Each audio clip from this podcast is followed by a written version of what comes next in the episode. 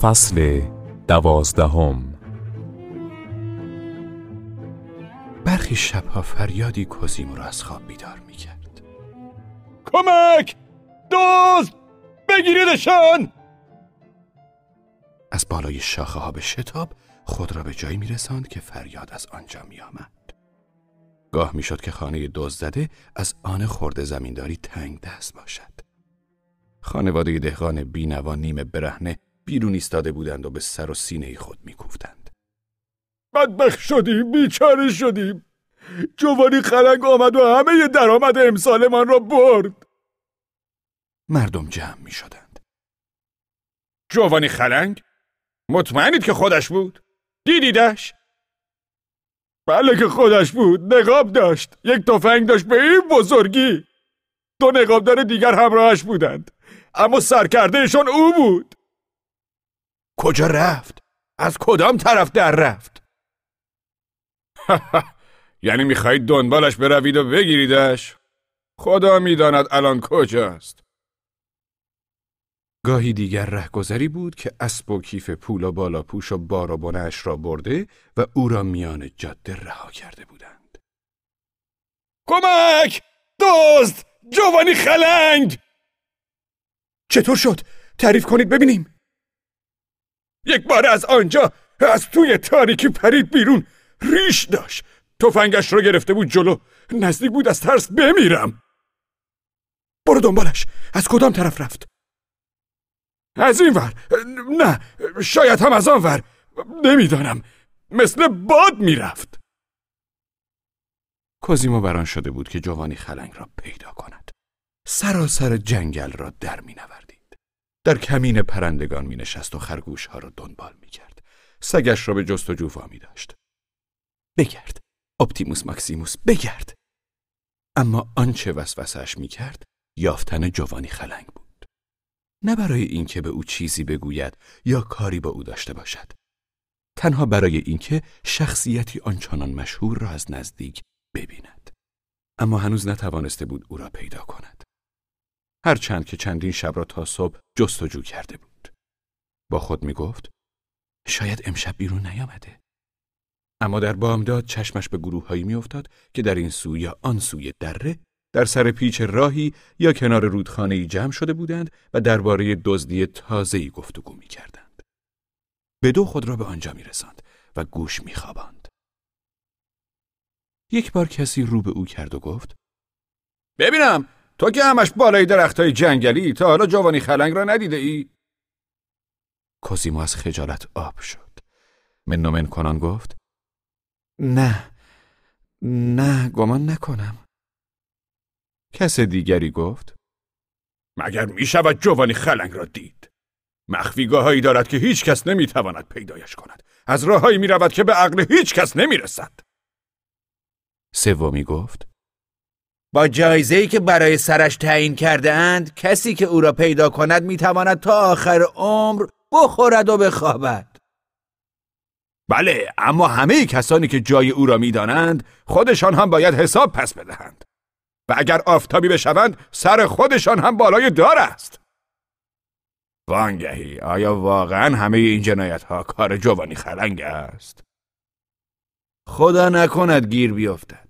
چون با این همه اتهام هایی که به او می‌زنند حتی اگر بتواند در چندین مورد بیگناهی خودش را ثابت کند باز موردی هست که بشود به خاطر آن دارش زد. در سراسر جنگل های کناره راهزنی کرده. در جوانی حتی سردسته خودش را هم کشته. حتی دزدهای دیگر هم تردش کردند. برای همین آمده و طرفهای ما پناه گرفته. همیشه همینطور بوده ماها زیادی خوبیم کوزیما به سراغ مسگرها می‌رفت و درباره تک تک این خبرها با آنان گفتگو می‌کرد. در میان خانوارهایی که در جنگل میزیستند، گروه های مشکوکی بودند که دوره میگشتند. روزها به خانه های مردم می‌رفتند. برایشان مسگری می‌کردند یا سندلی هایشان را از کاه میان باشتند یا خرت و پرتشان را جمع می‌کردند. اما کار اصلیشان این بود که خانه ها را برای دزدی شبانه شناسایی کنند. در واقع بسیاری از آن کارگاه های درون جنگل انبار چیزهای دزدی شده بود. می‌دانید؟ دیشب جوانی خلنگ به یک کالسکی حمله کرده. جدی می‌گویید؟ البته هیچ چیز بعید نیست. می‌گویند در همان حال تاخت دهنه اسبها را گرفته و نگهشان داشته. نه پس این کار او نیست. مگر اینکه به جای اسب کالسکه را به موش بسته بوده باشند. منظورتان چیست؟ می‌خواهید بگویید که جوانی خلنگ نبوده؟ چرا چرا؟ این حرفها چیست که به این جوان می‌زنی؟ چرا بابا خود جوانی خلنگ بوده؟ مگر نه اینکه هر کاری از دستش برمیآید؟ کوزیمو که میشنید با چنین لحنی درباره آن راهزن سرشناس گفتگو می‌کنند گیج می‌شد و نمی‌دانست چه بگوید از آنجا می‌رفت تا به گفته های گروه دیگری از جنگل نشینان گوش دهد ببینم به نظر شما دزدی دیشب کار جوانی خلنگ بوده نه؟ هر دزدی که موفق از آب در بیاید می‌گویند کار او بوده مگر نمی‌دانستی چرا فقط موقعی که موفق از آب در بیاید؟ چون که اگر ناموفق باشد می توانی مطمئن باشی که کار اوست چه آدم ساده لوی کوسیمو سر در نمی آورد یعنی جوانی خلنگ آدم ساده است؟ با این پرسش دیگران به یک بار لحن خود را عوض می کردند. نه بابا نه دزد سنگدلی است که همه ازش میترسند شما او را دیده اید؟ ما هیچ کس تا حال او را ندیده مطمئنید که همچو کسی اصلا وجود دارد؟ این هم از آن حرف است. بله که وجود دارد اما حتی اگر وجود هم نداشت اگر وجود نداشت؟ چه فرقی می کرد؟ ولی همه می‌گویند اما باید گفت که همه دزدی ها و آدم کشی هایی که می شود کار جوانی سنگدل است وای به حال کسی که در این باره شک کند تو پسر جرأت می‌کنی در این باره شک کنی؟ کوزیمو به این نتیجه رسید که هرچه از دره دور می شدی و در جنگل پیش می رفتی ترسی که دره نشینان از جوانی خلنگ داشتند اندک اندک جای خود را به شک و ناباوری و حتی ریشخند می‌داد. از آنجا که مردمان آگاه هیچ اعتنایی به آن راهزن نداشتند شوق کوزیمو به دیدن او نیز فروکش کرد. آنگاه بود که او را دید.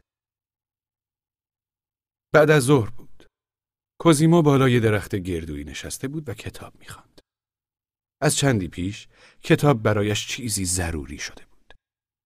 سراسر روز را تفنگ به دست به انتظار شکاری گذراندن سرانجام آدمی را خسته می کند. باری نشسته بود و ژیل بلاسه لوساش را می‌خواند. کتاب را به دستی و تفنگش را به دست دیگر گرفته بود. اپتیموس ماکسیموس که کتاب خواندن صاحبش را دوست نمی داشت، پایین پای او میپلکید و میکوشید به وسیله توجه او را به سوی خود بکشاند. مثلا با دیدن پروانه پارس می‌کرد با این امید که کوزیمو دست به تفنگ ببرد. ناگهان مرد ریشوی ژنده پوشی در سراشیب راه کوهستانی پدیدار شد. نفس نفس می‌زد سلاحی نداشت. پشت سرش دو پاسبان شمشیر به دست میدویدند و فریاد می‌زدند. بگیریدش! جوانی خلنگ است! این دفعه گیرش انداختیم! مرد راهزن از دنبال کنندگانش جلو افتاده بود. اما دو دل میدوید و حالت کسی را داشت که میترسد راه اشتباهی را در پیش گیرد و به دام افتد و اگر به همین گونه میدوید پاسبانها به زودی به او می‌رسیدند درخت گردویی که کوزیمو روی آن بود شاخه های بلندی داشت که دست به آن نمی رسید اما کوزیمو مانند همیشه ریسمانی همراه داشت که برای گذر از جاهای دشوار به کار می برد. ریسمان را پایین انداخت و یک سر آن را به شاخه ای گره زد. راهزن با دیدن ریسمان که درست جلو چشمش به زمین افتاد لحظه ای دو دل ماند. سپس آن را به دست گرفت و با چابکی بالا رفت. از آن آدم های دو دل چالاک یا اگر دلتان بخواهد چالاک دودل بود که به نظر می رسد هیچگاه توانایی بهرهگیری از لحظه مناسب را ندارند. با این همه هرگز آن را از دست نمی دهند. هنگامی که پاسبانها از راه رسیدند، ریسمان بالا کشیده شده بود و جوانی خلنگ در لابلای شاخه های گردو کنار کوزیمو نشسته بود. در آن نقطه راه به دو بخش می شد. پاسبانها هر کدام به راهی رفتند. و پس از اندکی دوباره به هم رسیدند و دیگر نمی‌دانستند چه کنند. به اپتیموس ماکسیموس برخوردند که پرسه می‌زد و دم تکان می‌داد. یکی از پاسبانها به دیگری گفت ببینم این سگ مال همان پسر باران نیست که بالای درختها زندگی می کند؟ اگر این طرف ها باشد می توانیم از او بپرسیم که چیزی دیده یا نه؟ کوزیمو فریاد زد. من اینجام. دیگر بالای گردو نبود. به شتاب خود را به درخت شاه بلوطی در روبروی آن رسانده بود. پاسبانها درجا رو به او کردند و دیگر نگاهی به درختان دیگر نینداختند. سلام ارباب جوانی خلنگ راهزن را این طرف ها ندیدید؟ کوزیمو گفت مرد قد کوتاهی را دیدم که میدوید و نفهمیدم کی بود. اگر منظورتان همان است از طرف رودخانه رفت. قد کوتاه؟ چنان جسه دارد که آدم وحشت می کند؟ چه می‌دانم؟ از این بالا همه به نظر کوچک می رسند. خیلی متشکریم ارباب. و به سوی رودخانه رفتند. کوزیمو به درخت گردو برگشت و سرگرم خواندن ژیل بلاس شد. جوانی خلنگ همچنان به شاخه چسبیده بود. رنگ به چهره نداشت. مو و ریش انبوه و ژولیدهاش به راستی به بوته خلنگی میمانست و همان رنگ سرخ و همان پرپشتی را داشت. تکه های از برگ خشک و پوسته شاه بلوط و سوزن کاج لابلای مو و ریشش دیده می‌شد. با چشمان سبز از هم گشوده سرگشتش کوزیمو را ورانداز می کرد. به راستی که بد قیافه بود. سرانجام پرسید رفتند؟ کوزیمو به نرمی گفت بله بله شما همان جوانی خلنگ راهزنید؟ من از کجا می شناسید؟ همینطوری خیلی چیزها دربارهتان می‌گویند. شما شما هم همان پسری هستید که می‌گویند هیچ وقت از درختها پایین نمی آید؟ اهه شما از کجا می‌دانید؟ من هم همینطوری خیلی چیزها دربارهتان می‌گویند. با حالتی احترام آمیز یکدیگر را نگاه می‌کردند. مانند دو شخصیت سرشناسی که اتفاقی به هم برخورده و خوشحال باشند از اینکه هر کدام دیگری را می‌شناسند. کوزیمو که دیگر چیزی برای گفتن نداشت، دوباره سرگرم کتاب خواندن شد. چه کتابی می‌خوانید؟ ژیل بلاس. خوب است؟ بد نیست. خیلی مانده تمامش کنید؟ بیست صفحه ای مانده. چطور مگر؟ مرد راهزن خجولانه خندید و گفت می‌خواستم خواهش کنم که اگر تمامش کردید بدهید من هم بخوانمش می‌دانید من همه روز را در گوشه مخفی می‌شوم. نمی‌دانم چطور خودم را سرگرم کنم. یک بار به یک کالسکه زدم که چندان چیزی تویش نبود. اما یک کتاب بود که برداشتم و به مخفیگاه بردم. حاضر بودم همه آنچه را که زده بودم بدهم و آن کتاب را برای خودم نگه دارم. شب که شد فانوس را روشن کردم و به سراغ کتاب رفتم اما به زبان لاتین بود. یک کلمش را هم نمیفهمیدم. سری تکان داد. می‌دانید هیچ چیز از لاتین سرم نمی شود کوزیمو گفت لاتین خیلی سخت است. این که دارم می‌خوانم به فرانسه است. بیان که متوجه شود لحن آموزگارانه ای به خود گرفته بود. جوانی خلنگ گفت زبان فرانسه را خوب بلدم. همینطور زبان توسکانی و کاستیلی را. حتی یک کمی کاتالان هم بلدم. نیم ساعت بعد کوزیمو کتاب را به پایان رساند و جوانی خرنگ آن را با خود برد بدین گونه رابطه برادرم با آن راهزن آغاز شد جوانی خرنگ همین که کتابی را به پایان می برد آن را پس می آورد کتاب دیگری می گرفت و به دو به نهانگاهش می رفت و سرگرم خواندن می شد. کتابها را من از کتابخانه پدرمان بر می و برای کوسیمو می بردم. مدت زمانی که کتابها پیش او می ماند هرچه درازتر می شد. هنگامی که آنها را پس می گرفتم جلد بیشترشان پر از خراش و لکه های خزه و آب دهان حلزون بود. خدا می‌داند جوانی آنها را کجا پنهان می کرد.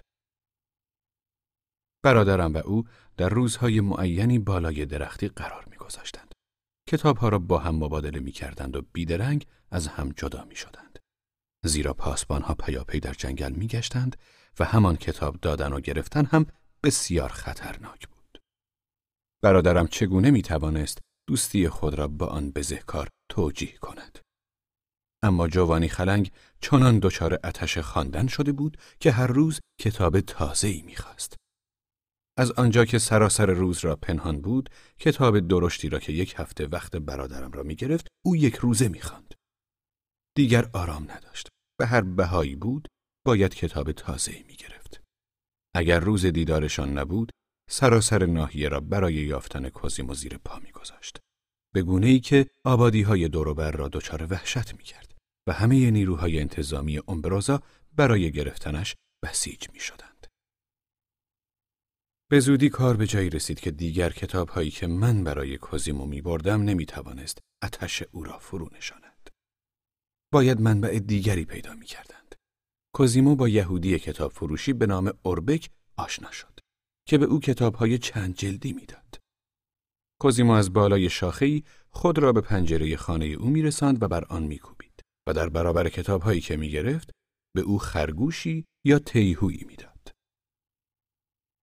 از همه شگفتتر اینکه جوانی خلنگ سلیقه ویژه خودش را داشت و هر کتابی را نمی‌خواند. اگر کتابی را که به او داده شده بود نمیپسندید، همان فردان را پس می آورد تا با کتاب دیگری عوض کند. برادرم به سنی رسیده بود که رفته رفته به نوشته های سنگینتر علاقه پیدا می کرد. ولی باز باید مراقب می بود. زیرا یک بار جوانی خلنگ کتاب ماجراهای تلماک را پس آورده و به او هشدار داده بود که اگر بار دیگر چنان کتاب ملالاوری به او بدهد درخت را زیر پایش اره خواهد کرد. کوزیمو به این فکر افتاد که کتابها را به دو بخش کند. یکی آنهایی که می‌خواست خودش با خیال آسوده بخواند و دیگری آنهایی که باید به راه زن می‌داد. اما نشد. مجبور بود این دسته از کتابها را نیز بخواند. زیرا جوانی خلنگ روز به روز سخت گیرتر و بیاعتمادتر می‌شد. پیش از گرفتن هر کتابی از کوزیمو می‌خواست تا موضوع آن را برایش بگوید. وای اگر از آن خوشش نمیآمد. یک بار برادرم یک رمان سبک عاشقانه به او داد. فردای آن روز جوانی خشمگین از راه رسید که فکر می‌کنی با یک زن ناز نازی طرفی؟ نمی‌شد پیش بینی کرد که چگونه کتابی را میپسندد.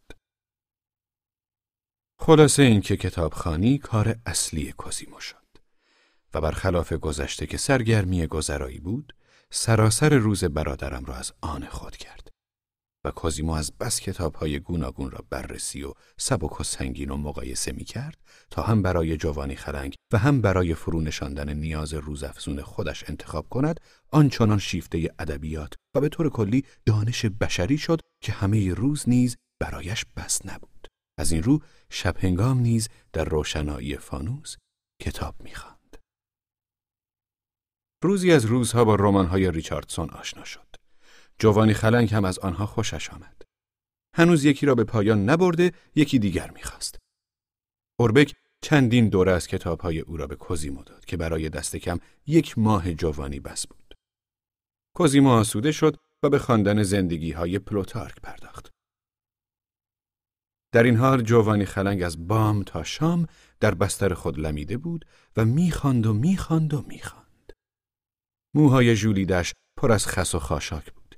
پیشانیش چین بر می داشت. چشمان سبزش از بسیاری خواندن سرخ شده بود.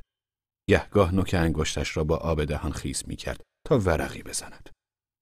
همگام با هر واژه‌ای که زیر لب می‌خواند آروارش بیتابانه تکان می‌خورد.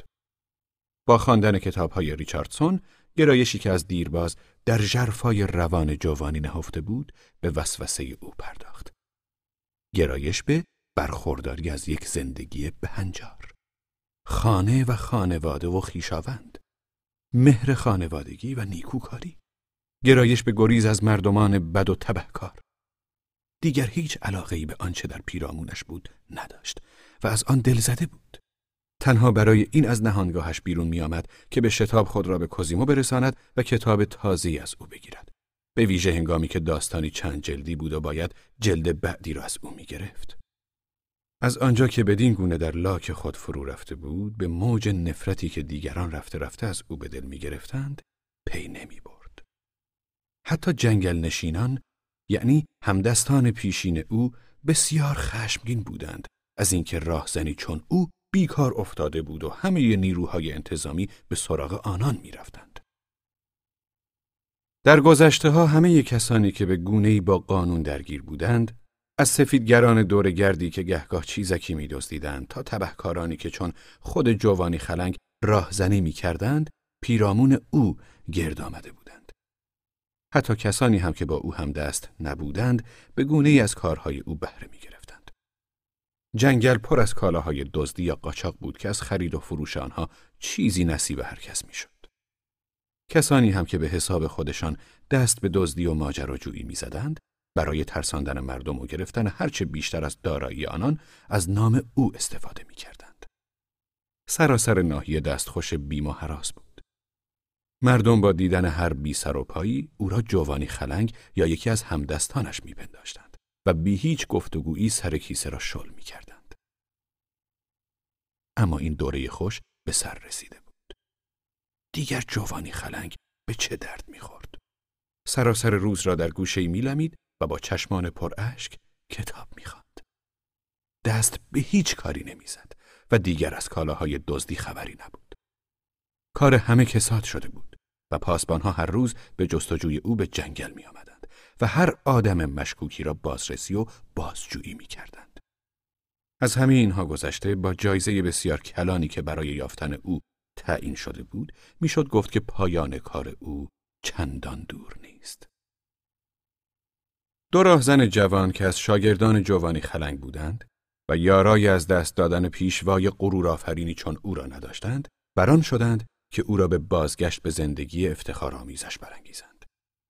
این دو اوگو گنده و لوریو خوشگله بودند که در کودکی ولگردی می کردند و در نوجوانی به راهزنی رسیده بودند. روزی از روزها با هم به سراغ جوانی خلنگ رفتند. جوانی در نهانگاهش روی بستری از کاه دراز کشیده بود و کتاب می‌خواند. بی آنکه سر بلند کند پرسید: چه شده؟ چه خبر است؟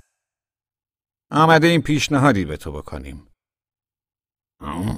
چه پیشنهادی؟ همچنان کتابش را می‌خواند. میدانی خانه کاستانته کجاست؟ همانی که مأمور اداری عوارض نمک است. می‌دانم. چرا؟ آن؟ عوارض نمک؟ دو راهزن جوان نگاهی گرفته به یکدیگر انداختند. تا زمانی که جوانی آن کتاب لعنتی را در دست داشت، چیزی از گفته هایشان در نمیافت. یک دقیقه آن کتاب را ببند و به ما گوش بده. جوانی خلنگ به زانو نشست. کتاب را با هر دو دست گرفت و آن را به سینه فشرد. انگار نمی‌خواست صفحه ای را که در حال خواندنش بود گم کند.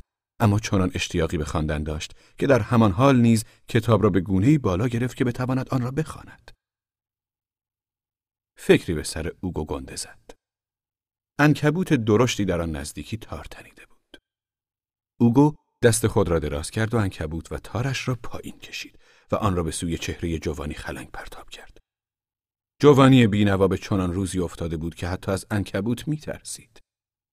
هنگامی که پاهای حشره و رشته های چسبان تارش را روی چهره خود حس کرد، بی اختیار فریادی کشید و کتاب را به زمین انداخت و هر دو دست خود را به چهره و چشمان پف کرده و دهان خیسش کشید. اوگو خود را به زمین انداخت و پیش از آنکه جوانی پایش را روی کتاب بگذارد آن را برداشت. جوانی خلنگ میکوشید با دستی انکبوت و تارش را از چهره خود بزداید و با دست دیگر کتاب را از اوگو گنده بگیرد. کتابم را بده. اوگو کتاب را پشت خود پنهان کرد و گفت نه اول باید به ما گوش بدهی. داشتم کلاریس هارلو را میخواندم. درست به نقطه اوجش رسیده بودم. بدهش به من. باید به ما گوش بدهی. امشب یه گونی هیزم می‌بریم به خانه کاستانته. تو را به جای هیزم می‌کنیم توی گونی. شب که شد از گونی بیرون میایی و می‌خواهم داستان کلاریس را تمام کنم.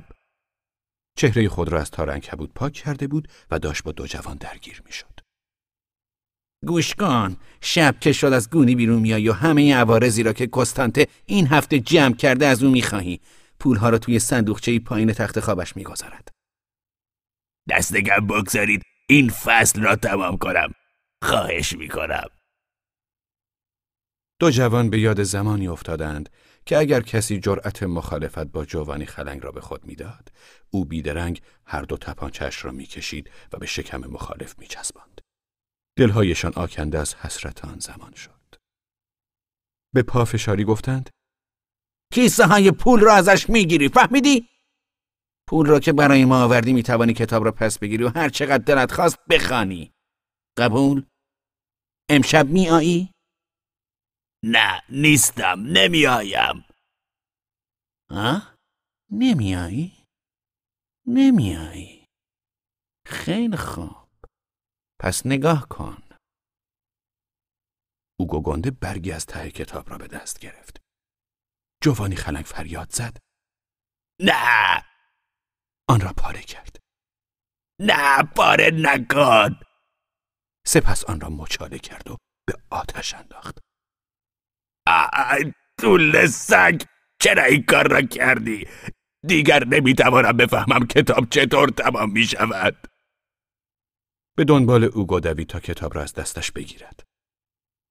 خب امشب به خانه کستانته می روی؟ نه نمی‌روم. او گنده دو برگ دیگر از کتاب کند. بیشرف کلاریس را پاره نکن. نه. پس می روی من او گنده سه برگ دیگر از کتاب را به آتش انداخت. جوانی خلنگ نشست و سر را میان دو دست گرفت. گفت باشد می‌روم. اما باید قول بدهید که همان دم در خانه او کتاب را به من پس بدهی. جوانی را در گونی کردند و سر آن را با نخی بستند. لوریو خوشگله گونی را به دوش گرفت. او گنده پشت سر او می‌رفت و کتاب را در دست داشت. از مشت و لگدی که گهگاه به گونی می‌زدند و از قرشی که از درون آن به گوش می رسید چون این برمی آمد که جوانی پشیمان شده است و نمی‌خواهد کار را انجام دهد. از این رو او گنده برگ دیگری از کتاب را می‌کند و جوانی با شنیدن صدای آن آرام می‌شد. با این وسیله او را به خانه مأمور دریافت عوارض نمک بردند و آنجا رها کردند. خودشان در همان نزدیکی ها پشت درخت زیتونی پنهان شدند و منتظر ماندند تا جوانی با پول بیاید. ولی جوانی شتاب کرد و هنگامی از گونی بیرون آمد که هنوز شب نشده بود و کسانی در خانه می آمدند و می رفتند. فریاد زد دست بالا ولی خودش خودش را نمی شناخت. انگار خودش را از دور نگاه می کرد. به نظرش می رسید که حالتی مسخره دارد. گفتم دستا بالا همه تان بروید توی آن اتاق رو به دیوار بیستید آه درست است خودش هم آن بازی را باور نداشت. تو دیوار چیزهایی می‌گفت تا هرچه زودتر آن قضیه به پایان برسد. همه تان هستید؟ دخترکی گریخت و او نفهمید. در این گونه کارها هر لحظه ارزش اساسی دارد. اما او بیهوده وقت میگذراند. کستانت خود را به نفهمی زده بود. کلید صندوقچه را پیدا نمی‌کرد؟ جوانی خلنگ دریافت که دیگر کسی او را جدی نمی‌گیرد و در ته دلش خوشحال شد. با این همه سرانجام با دستهای پر از کیسه پول از خانه بیرون آمد و کورکورانه به سوی درخت زیتون دوید. این هم پولها. حالا کلاریس را به من بدهید. چهار هفت ده دست از پس درخت بیرون آمد و او را گرفت. از شانه تا قوزکهایش را به زنجیر کشیدند. دسته بزرگی از پاسبانها او را چون ژامبون نخ پیچیده‌ای بلند کردند و به دوش گرفتند و بردند کلاریس در پاسگاه منتظر است و او را به زندان انداختند زندان بالای برجی بر فراز دریا بود انبوهی از کاجهای بلند ساحلی آن را در میان داشت کوزیمو از بالای یکی از این درختان خود را به نزدیکی جوانی خلنگ رساند و او را دید که سرش را به میله های پنجره چسبانده بود. راهزن زندانی باکی از بازجویی ها و محاکمه نداشت. می‌دانست که در هر حال به دار آویخته خواهد شد. آنچه رنجش می‌داد، آن روزهای پوچ و توهی بود که باید بی کتاب میگذراند و نیز آن رومانی که تنها نیمی از آن را خوانده بود. کوزیمو توانست نسخه دیگری از کلاریس را بیابد و آن را بالای کاج برد. به کجا رسیده بودی؟ به آنجایی که کلاریس از عشرتکده فرار می کند. کوزیمو چند لحظه کتاب را ورق زد. آها پیدایش کردم. خب گوش بده. رو به پنجره نشست که دستهای جوانی خلنگ میله های آن را گرفته بود و به خواندن پرداخت. بازجویی به درازا کشید. راهزن در برابر شلاق پایداری می کرد. چندین روز میگذشت تا به یکی از جرمهای بیشماری که کرده بود اعتراف کند. هر روز پیش و پس از بازجویی کوزیمو برایش کتاب می‌خواند. با پایان گرفتن کلاریس کوزیمو حس کرد که او تا اندازه‌ای غمگین شد. پیش خود گفت که خواندن کتابهای ریچاردسون برای کسی که در بند است و کاری نمی‌تواند بکند باید اندوهزا باشد. بهتر دید رومانی از فیلدینگ را بخواند که ماجراهای پرهیجانش می‌توانست تا اندازه‌ای بی جنبشی درون زندان را جبران کند. هنگامی که دادگاه برپا شد، همه فکر جوانی خلنگ به دنبال ماجراهای جاناتان وایلد بود. روز اعدام فرا رسید و رمان هنوز به پایان نرسیده بود. واپسین سفری که جوانی خلنگ در زندگیش می کرد با عرابه و همراه یک کشیش بود. در امبروزا محکومان به مرگ را از شاخه بلوط بلندی در وسط میدان بزرگ شهر می. مردم به تماشا دور درخت گرد می آمدند. در لحظه ای که تناب دار را به گردن جوانی خلنگ می انداختند، آوای سوتی از میان شاخه ها شنیده شد. جوانی سر بلند کرد. کوزیمو بالای درخت بود و کتاب را در دست داشت. بگو ببینم آخرش چه می شود. کوزیمو در پاسخ گفت متاسفم جوانی. جاناتان را به دار می‌زنند. یعنی همان کاری که با من می کنند. پس خداحافظ. لگدی به نردبان زد و آن را انداخت و ریسمان خفش کرد. هنگامی که تن به دار آویخته از جنبش ایستاد، مردم پراکنده شدند. کوزیمو همچنان روی همان شاخه‌ای که ریسمان از آن آویخته بود، نشسته ماند و هر بار که کلاقی به جنازه نزدیک می‌شد تا به چشمان یا بینی او نک بزند، کوزیمو کلاهش را تکان می‌داد و آن را میتاراند.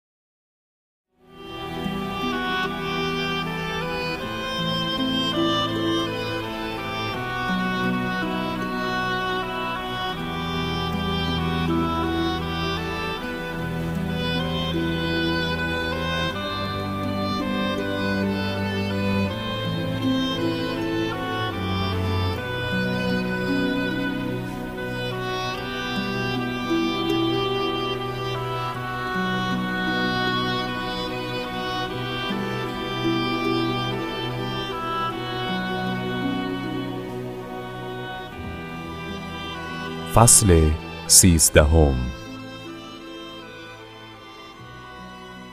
دوستی با آن راهزن کوزیمو را دچار شوری بیش از اندازه برای خواندن و دانش آموختن کرد.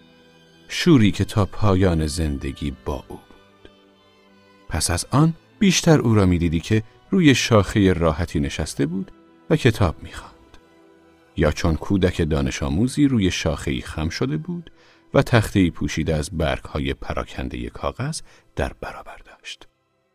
دواتش را در فرو رفتگی شاخه گذاشته بود و قلم بزرگ پر اردکش روی کاغذ می آمد و می رفت. دیگر او بود که به جستجوی کشیش فوش لافلور می رفت تا از او درس بگیرد. از او می‌خواست که درباره تاسیت، اوید، جرمهای آسمانی و شیمی به او چیز بیاموزد. اما کشیش پیر به جز اندکی صرف و نحو و علوم دینی چیزی نمی‌دانست و به تته پته میافتاد. در برابر هر پرسش شاگرد دستهایش را از هم میگوشود و چشم به آسمان میدوخت. جناب کشیش، یک ایرانی چند زن می‌تواند داشته باشد؟ پدر روحانی، کشیش ساوایار کی بوده؟ جناب کشیش، می توانید سیستم لینه را برای من تشریح کنید؟ کشیش در پاسخش می گفت بله، عرض می شود که البته اما بیش از آن چیزی به ذهنش نمی رسید. گیج می شد و در می ماند.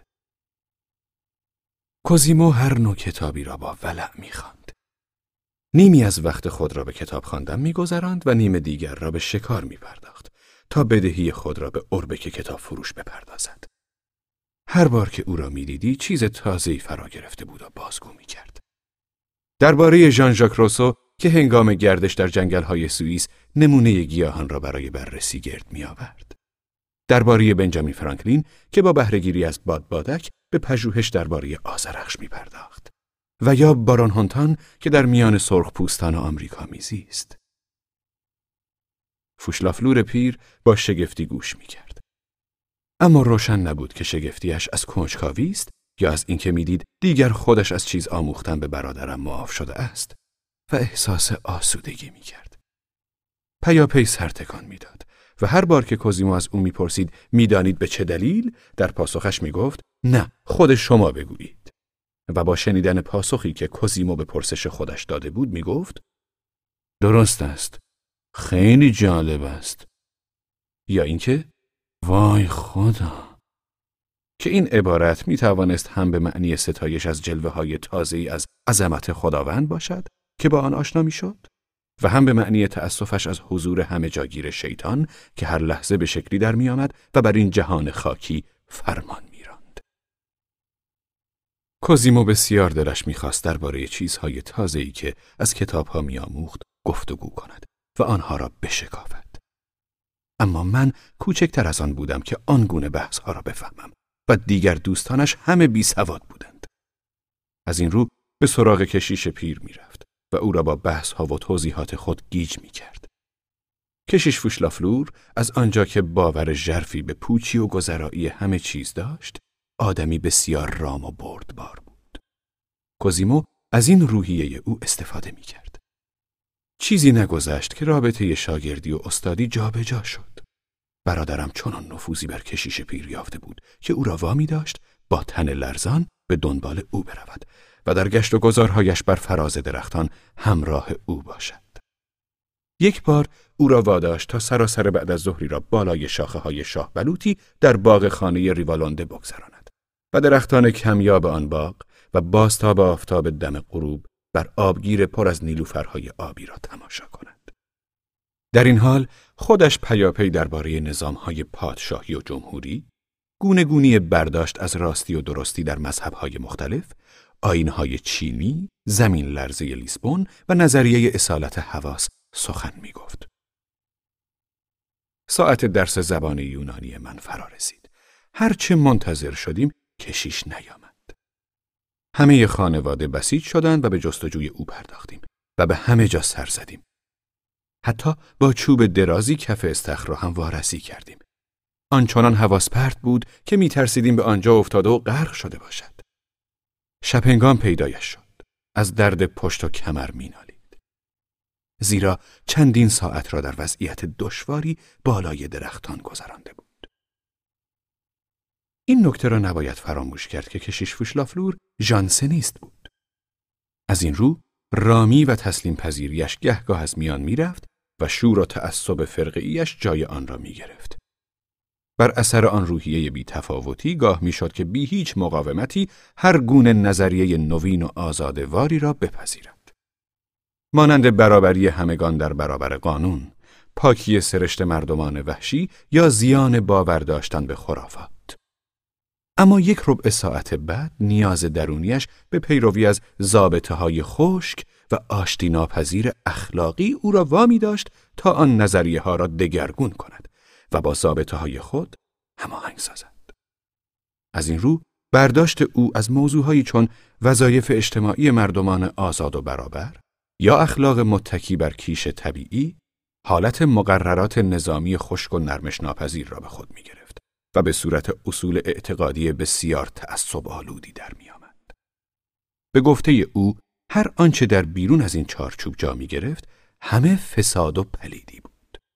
می گفت که فیلسوفان تازه در ستیز با بدی بیش از اندازه نرمش و ساده انگاری نشان می دهند و راه رسیدن به کمال که راه دشواری است جایی برای سازش و نرمش نمی‌گذارد.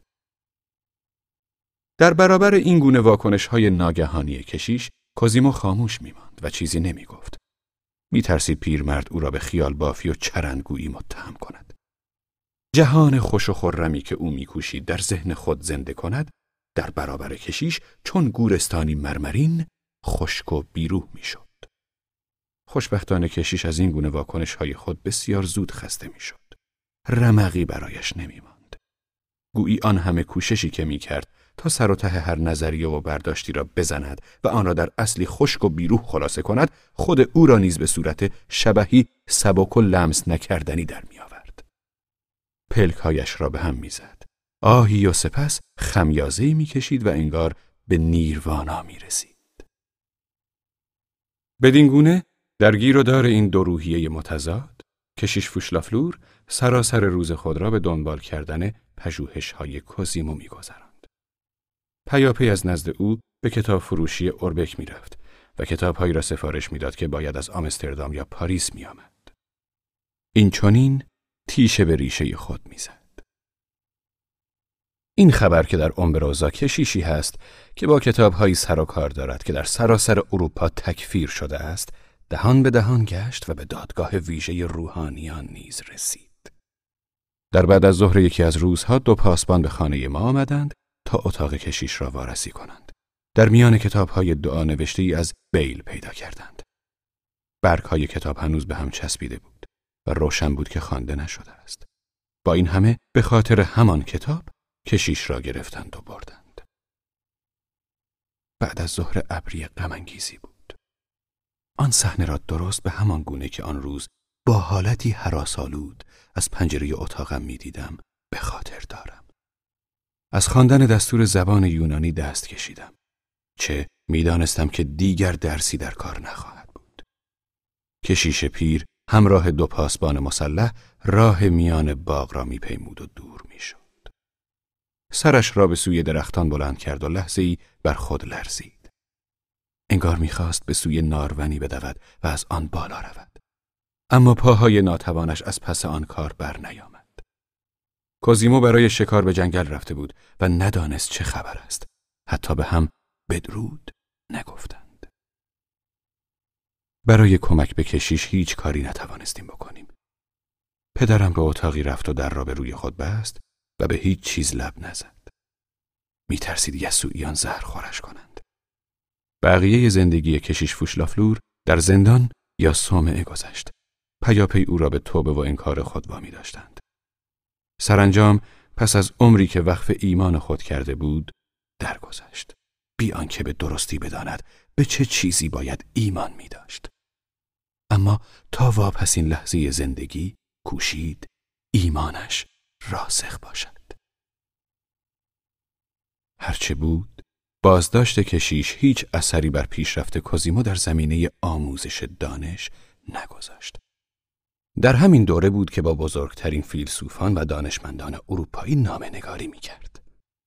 در نامه های خود از آنان می‌خواست تا برخی مسائل یا نکته هایی را که به آن برمیخورد برایش روشن کنند یا تنها برای لذت بحث و گفتگو با برجسته ترین اندیشمندان زمان و آشنایی هرچه بیشتر با زبانهای دیگر به نام نگاری با آنان می پرداخت. افسوس که هیچ کدام از نوشته هایش به جا نمانده است. زیرا آنها را در فرو رفتگی های درختان و در جاهایی میگذاشت که تنها خودش می‌دانست و همه آنها اکنون پوسیده و از میان رفته و یا خوراک سنجاب شده است. اگر آن کاغذها به جا مانده بود، بدون شک نامه هایی به خط معروف ترین دانشمندان این صده را می‌شد در میان آنها یافت. برای نگهداری کتاب ها کوزیمو گهگاه کتابخانه هایی بالای درختان می ساخت و میکوشید به هر وسیله‌ای که بود آنها را از باران و از گزند جانوران جونده در امان بدارد. جای این کتابخانه ها را پیاپی عوض می کرد. کتاب ها را تا اندازی همانند پرندگان می دانست و دلش نمی‌خواست آنها را بی جنبش و در قفس ببیند. بر روی بلندترین رج کتابخانهش دوره دایرت المعارف دیدرو و دالامبر را میچید که به کتاب فروشی در بندر لیورنو سفارش داده بود و یکی پس از دیگری برایش فرستاده می‌شد. از بس کتاب می‌خواند چندگاهی گیج و بیخیال شده بود و هرچه کمتر به جهان پیرامون خود علاقه نشان می‌داد. خواندن دایرت المعارف و به ویژه مقاله های بسیار زیبایش درباره زنبورها و درختان و جنگلها و باغداری آگاهی های تازه‌ای به او داد به گونه ای که دنیای پیرامون خود را با نگاه تازه‌ای مینگریست از آن پس کتاب های فنی نیز سفارش می‌داد که یکی از آنها درباره درختکاری بود بسیار آرزومند بود که آگاهی های تازهش را به کار ببندد همیشه به انسانها و کارهایشان علاقه من بود تا آن زمان زندگی درخت نشینی و گشت و گذار و شکار کردنش حالت بی هدف و هوسانه زندگی پرندگان را داشت. ولی از آن پس هرچه بیشتر دلش می‌خواست برای هم نوعانش کاری بکند. بی توان گفت که این گرایشش نیز نتیجه هم نشینی با آن راه زن بود. فن هرس کردن درختان را فرا گرفت و در این زمینه به کار پرداخت. کار را خوب انجام می‌داد و دستمزد اندکی می گرفت. از این رو همه زمینداران و دهقانان او را به کار می گرفتند. این را در زمستان می کرد که شاخساران هزار پیچ لخت و بیبرگ است و گویی همه انتظار درختان این است که کسی شاخه هایشان را برای بهار آینده بیاراید و پاک کند تا دوباره گل کنند و سبز شوند و میوه بدهند. در هوای یخین بامداد زمستانی او را می‌دیدی که با پاهایی از هم گشوده در میان شاخه های برهنه ایستاده بود و با قیچیش شاخه ها و ترکه های بیهوده را می‌برید. در باغ های خانه ها همین کار را با اره کوچکی می‌کرد و درختان و بوته های زینتی را میآراست. در جنگل تبر کوچکی را به کار می گرفت و آن را جانشین تبر هیزم شکنان می کرد که تنها برای این خوب است که درختان تناور را تکه تکه کند. خلاصه اینکه عشقش به درختان مانند همه عشقهای راستین اغلب با سنگدلی و حتی بیرحمی همراه بود. تن درخت را می‌برید و زخمی می‌کرد تا آن را نیرومندتر و زیباتر کند. هنگام بریدن شاخه ها گذشته از منافع صاحب درخت به منافع خود نیز نظر داشت. یعنی در فکر کسی که باید از روی شاخه ها راه به پیمایت نیز بود. از این رو کاری می‌کرد که شاخه هایی که درختی را به درخت دیگر پیوند می‌داد دست نخورده بماند و حتی از این بالاتر بریدن شاخه های دیگر آن شاخه ها را نیرومند کند. بدین گونه از آنجا که هم مردم و هم طبیعت و هم خیشتن را دوست می داشت، می به سهم خود کاری کند که طبیعت سرسبز و میهمان نواز امبروزا هرچه بهتر و دوست داشتنی تر شود. این شیوه کارش بعدها در هنگام سالخوردگیش به او کمک می کرد. درختان رفته رفته حالتی به خود گرفته بودند که او با همه پیری و ناتوانیش می توانست آنها را بپیماید. ولی آن همه کوشش به دست نسلهای آیندهی تباه شد که کور دل بودند. آزمندیشان آنان را از آینده نگری باز می داشت. توانایی دل بستن به هیچ چیز حتی به منافع راستین خودشان را نیز نداشتند. و چنان شد که دیگر کوزیموی تازه‌ای نمی توانست بالای درختان گشت و گذار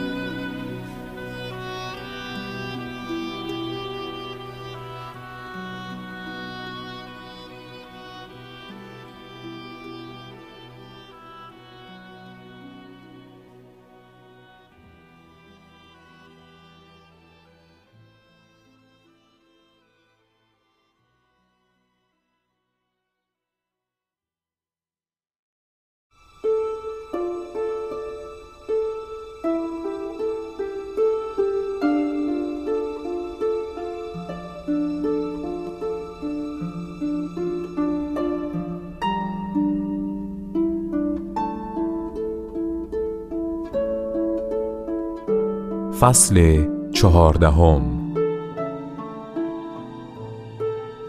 همچنان که دوستان کوزیمو هرچه بیشتر می شدند کسانی هم بودند که کینه او را به دل می گرفتند. پس از کتابخان شدن جوانی خرنگ و آنچه پس از آن روی داد ولگردان جنگل به وضع بدی دچار شده بودند. شبی که برادرم درون پوستینی بالای یک درخت زبان گنجشک خوابیده بود با صدای پارس سگش بیدار شد. چشم باز کرد و روشنایی را پایین پایش دید. در پای همان درخت آتشی روشن کرده بودند که شعله هایش تنه آن را در بر می گرفت. آتش سوزی در جنگل. کار چه کسی می توانست باشد؟ کوزیمو به یاد آورد که آن شب از سنگ آتش استفاده نکرده بود. بیشک کار تبهکاران بود. بران بودند که جنگل را به آتش بکشند تا هم تقصیر آتش سوزی را به گردن کوزیمو بیاندازند و هم شاید او را زنده زنده بسوزانند. کوزیمو حتی یک لحظه هم به خودش فکر نکرد. روی جنگلیش با همه راههایی که می شناخت و نهانگاههایی که برای خود یافته بود در خطر نابودی بود. از این فکر به وحشت افتاد. اپتیموس ماکسیموس از دست شعله ها می گریخت و گهگاه نگاهی به پشت سر می انداخت و نامیدانه ناله می کرد. آتش در میان بوته ها پیش می رفت. کوزیمو خود را نباخت. همان گونه که عادتش بود، چیزهای گوناگونی را همراه خود به بالای درخت زبان گنجشک برده بود. از جمله بشکه کوچکی از شربت بادام داشت که هنگام تشنگی از آن می نوشید. خود را به بشکه رساند. سنجاب ها و خفاش های حراسان از لابلای شاخه ها می گریختند. پرندگان از آشیانه های خود پر می کشیدند. کوزیمو بشکه را برداشت و بران بود که تنه درخت را خیز کند. اما به این فکر افتاد که تا همان زمان آتش در میان علف ها و برگ های خشک و درخچه ها گسترش یافته است و به زودی به درختان دیگر می رسد. بهتر دید که زبان گنجشک را فدای درختان دیگر کند. بگذار بسوزد. اگر بتوانم زمین های دور آتش را خیز کنم جلوی پیشروی آتش را می‌گیرم. در بشکه را باز کرد و با شربت بادام شعله های دورتر را خاموش کرد. آتش در میان حلقی از سبز و برگ خیز محاصره شد و پیشتر نرفت. کوزیما از نوک درخت زبان گنجشک جستی زد و خود را به آلشی در نزدیکی آن رساند. در همین هنگام تنه درخت آتش گرفته به دو نیم شد و چون تکه هیزم عظیمی به زمین افتاد. سنجاب ها سرگشته به هر سو دویدند. آیا آتش سوزی همانجا پایان می گرفت؟ نه، اخگرهایی به هر سو پرتاب می شد. آن بشکه کوچک برای مهار کردن آتش بس نبود. کوزیمو با همه توانش فریاد زد. آتش! آتش! آتش! تلی از زغال در آن نزدیکی بود. گروهی از مردمان برگامو که دوست کوزیمو بودند در زاغی در کنار آن میخوابیدند. آتش! آتش! چیزی نگذشت که فریادهایی از سراسر کوهستان بلند شد. زغالکارانی که در گوشه و کنار جنگل پراکنده بودند یکدیگر را صدا می‌زدند. از هر سو خود را به آتش رساندند و آن را خاموش کردند. آن آتش سوزی و نخستین سوء قصدی که به جان کوزیمو شد می توانست او را به این فکر اندازد که خود را از جنگل دور نگه دارد. اما برعکس او را به این فکر انداخت که راهی برای جلوگیری از آتش سوزی بیابد. تابستانی گرم و خشک بود. یک هفته می‌شد که آتش سوزی سهمگینی جنگل های کناره دریا در نزدیکی پروانس را میسوزند. شب هنگام روشنایی آن آتش از بالای کوه دیده می‌شد که به باستاب خورشید شامگاهی میمانست. در هوای آنچنان گرم و خشک همه درختان و گیاهان چون باروت آتش پذیر بودند. چون این مینمود که باد آن آتش سوزی را به سوی سرزمین ما می آورد. آتشی اتفاقی یا عمدی بسنده بود تا سراسر کناره دریا را یک پارچه شعله ور کند. در برابر این خطر بزرگ، امبروزا دستخوش بیم و دلهوره بود. همچون دژی با بامهای کاهی که آتش افروزانی آن را در میان گرفته باشند. حتی آسمان آکنده از آتش جلوه می کرد. هر شب بارانی از ستارگان دنبالدار آسمان را در می نوردید و می ترسیدیم که مبادا بر سر ما بریزد. در آن روزهای بیم و حراس همگانی کوزیمو بشکههایی را پر از آب کرد و بر فراز درختانی جا داد که بلندتر از دیگران بودند و جایشان مناسب بود با خود میاندیشید چندان کاری از پیش نمی‌برد اما همانطور که دیدیم به هر حال به درد می‌خورد به بررسی جویبارهایی پرداخت که از میان جنگل میگذشت و بیشترشان نیمه خشک بود و چشمه هایی که باریکه آبی از آنها بیرون می‌زد به دیدن شوالیه وکیل رفت و مسئله را با او در میان گذاشت. اناس سیلویوس کارگا با کف دست به پیشانی خود کوبید و هیجان زده فریاد زد. درست است. منبع آب. صد. باید دست به کار شد و نقشه کشید. این را گفت و شادمانه به جست و خیز پرداخت. جیغهای کوتاهی می‌کشید و طرحهای تازه یکی پس از دیگری به سرش می‌زد. کوزیمو او را به محاسبه و تهیه نقشه گماشت. سپس به سراغ زمینداران، مستجران جنگل های خالصه، زغالکاران و هیزم شکنان رفت و آنان را به مسئله علاقه من کرد. همه دست به دست هم دادند و با رهبری شوالی وکیل به کار پرداختند. یا شاید بهتر است گفته شود که جناب وکیل مجبور شد کارها را رهبری کند بی آنکه حتی فرصت یک دقیقه خیال بافی را پیدا کند. مخزنهای آبی در همه جای جنگل کار گذاشته شد. بدین گونه در هر کجا که آتش سوزی روی می‌داد می‌شد آن را با تلمبه خاموش کرد. خود کوزیمو از بالای درختان بر کارها نظارت می‌کرد. اما این نیز بس نبود. باید دسته ویژه‌ای را برای آتش نشانی سازماندهی می‌کردند و گروههایی را به وجود می آوردند که بتوانند هنگام آتش سوزی بیدرنگ بسیج شوند و بتوانند دلوهای آب را زنجیروار به هم برسانند و از گسترش آتش سوزی جلوگیری کنند. برای این کار نوعی نیروی نیمه منظم به وجود آمد که همواره آماده بود و کسانی را برای پاسداری و گشت شبانه می گماشت. کوزیمو این نیرو را از مردمان دهقان و پیشور تشکیل داده بود. همان گونه که در همه انجمنها دیده می شود، این نیرو نیز به زودی حالتی یک پارچه و هم بسته به خود گرفت و دارای روحیه‌ای شد که خود را به انجام هر کار بزرگی توانا حس می کرد. خود کوزیمو نیز حس می کرد که دارای نیرو و توان تازه‌ای شده است. می‌دید که آمادگی و توانایی سازماندهی و رهبری مردمان را دارد. خوشبختانه به خوبی می‌دانست که نباید از این موقعیت سوء استفاده کند. تنها چند بار در سراسر زندگی خود سرکردگی مردم را به عهده گرفت که همیشه نیز در شرایط استثنایی بود و هر بار به پیروزی بزرگی دست یافت. این را می‌دانست که همبستگی و سازمانیابی انسان را نیرومند می کند. توانایی و استعداد هر کس را شکوفا می سازد و شادی و شوری را به وجود می آورد که در زندگی تکروانه به ندرت حس می شود. شادی پی بردن به این نکته که مردمان بسیاری هستند که همه خوب و درستکار و کارآمدند و می توان به آنان اعتماد کرد. هنگامی که آدمی تنها و تک رو زندگی می کند فقط یک جنبه انسانهای دیگر را می بیند. جنبه ای که آدمی را وامی دارد همواره بهوش باشد و حالتی دفاعی به خود بگیرد. در نتیجه آن تابستان آکنده است ترس آتش سوزی به خوبی و خوشی گذشت. مسئله همگانی در میان بود که همگان به چاریابی برای آن علاقه داشتند و همه آن را مهمتر از منافع فردی خیش می دانستند. همین خوشنودی که خود را با مردمانی خوب و دوست داشتنی هم بسته می‌دیدند و از احترام آنان برخوردار بودند بهترین مزد برای جانفشانی هایشان بود.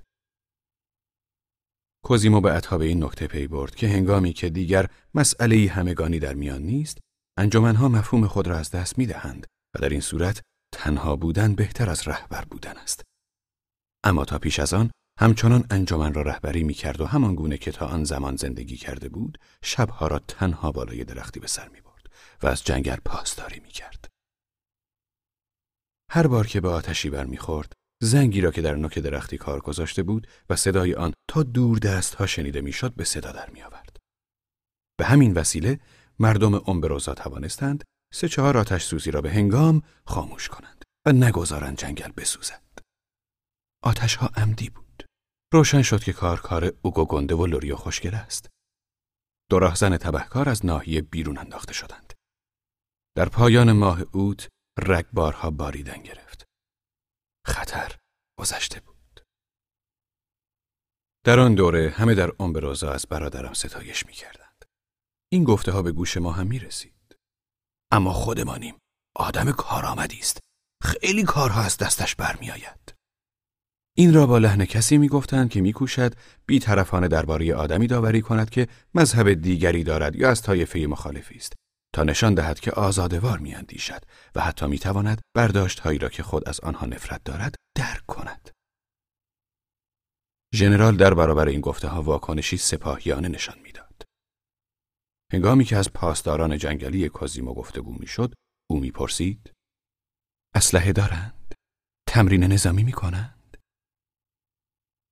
هنوز هیچ نشده، طرح برپایی نیروهای شبه نظامی را در سر میپروراند که در صورت جنگ بتوانند در عملیات رزمی شرکت کنند. پدرمان گوش می‌کرد و سر میجنباند و چیزی نمی‌گفت. نمی‌شد دانست که آیا آن خبرهایی که درباره پسرش میشنید داغ درش را تازه می‌کرد یا اینکه برعکس مایه خوشنودیش می‌شد و در ته دلش او را وامی داشت تا دوباره به تداوم نام و نشان خانوادگی امیدوار شود. این گمان درستتر به نظر می رسید. چرا که چند روزی پس از آن رویدادها بر اسب نشست و به دیدن پسرش رفت. در تک زمین بازی که ردیفی از درختان قوش آن را در بر گرفته بود، با هم دیدار کردند. باران دو سه بار اسب خود را دور زمین چرخاند. بی آنکه نگاهی به پسرش بیاندازد هر چند که او را دیده بود. کوزیمو از روی چند شاخه پرید و خود را به نزدیکی او رساند. هنگامی که با پدر رو در رو شد، کلاه حسیریش را که تابستانها به جای کلاه پوستی به سر میگذاشت برداشت و گفت سلام پدر گرامی. سلام پسرم. حال شما خوب است؟ حالی است که با این سن و این همه قصه می شود داشت. خوشحالم که شما را سر حال می بینم من هم از سلامت تو خوشحالم. شنیدم که وقت خودت را صرف خدمت به دیگران می کنی به جنگلی که محل زندگیم است علاقه مندم و از آن نگهداری می کنم پدر گرامی. میدانی که قسمتی از جنگل ملک ماست؟ ارث مرحوم مادر بزرگت است. می‌دانم پدرجان. جایش را هم می‌دانم. سی شاه بلوط، بیست آلش، هشت کاج و یک افرا دارد. رونوشت همه نقشه های تفکیکی ناحیه را دارم. به عنوان یکی از مالکان جنگل سعی کردم همه کسانی را که در آن نفعی دارند در یک انجمن جمع کنم. بارون که پنداری از آن پاسخ خوشش آمده بود گفت درست است. ولی بعد گفت شنیدم که نانواها و نعلبندها و باغبانها هم در آن هستند. درست از پدر گرامی. نمایندگان همه ی حرفه ها هستند. البته به شرطی که آدمهای درستی باشند. میدانی که من به عنوان دوک می‌توانم بر همه اشراف ناحیه فرماندهی کنم؟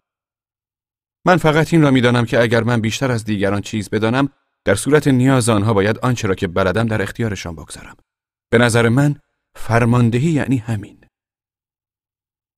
بارون دلش خواست بگوید امروز روز رس بر این است که برای فرماندهی بالای درخت بنشینند؟ با دادن خرمنهای کهنه چه سودی داشت؟ آهی کشید و به فکر فرو رفت. سپس بند شمشیری را که از کمرش آویخته بود باز کرد و گفت هجده سالت شده. وقت آن رسیده که با تو مثل یک مرد بالغ رفتار شود. من دیگر چیزی از عمرم نمانده. میدانی که تو باران روندو هستی؟ نام و نشانم را از یاد نبرده ام پدر گرامی. کاری می‌کنی که لایق این نام و نشان باشی؟ هرچه از دستم بر بیاید می‌کنم تا لایق اسم و مشخصات انسان باشم. این شمشیر را، شمشیر مرا بگیر. باران روی رکابی ایستاد. کوزیمو خم شد و پدر شمشیر را به کمر او بست. متشکرم پدر گرامی. قول می دهم آن را در راه راست به کار ببرم.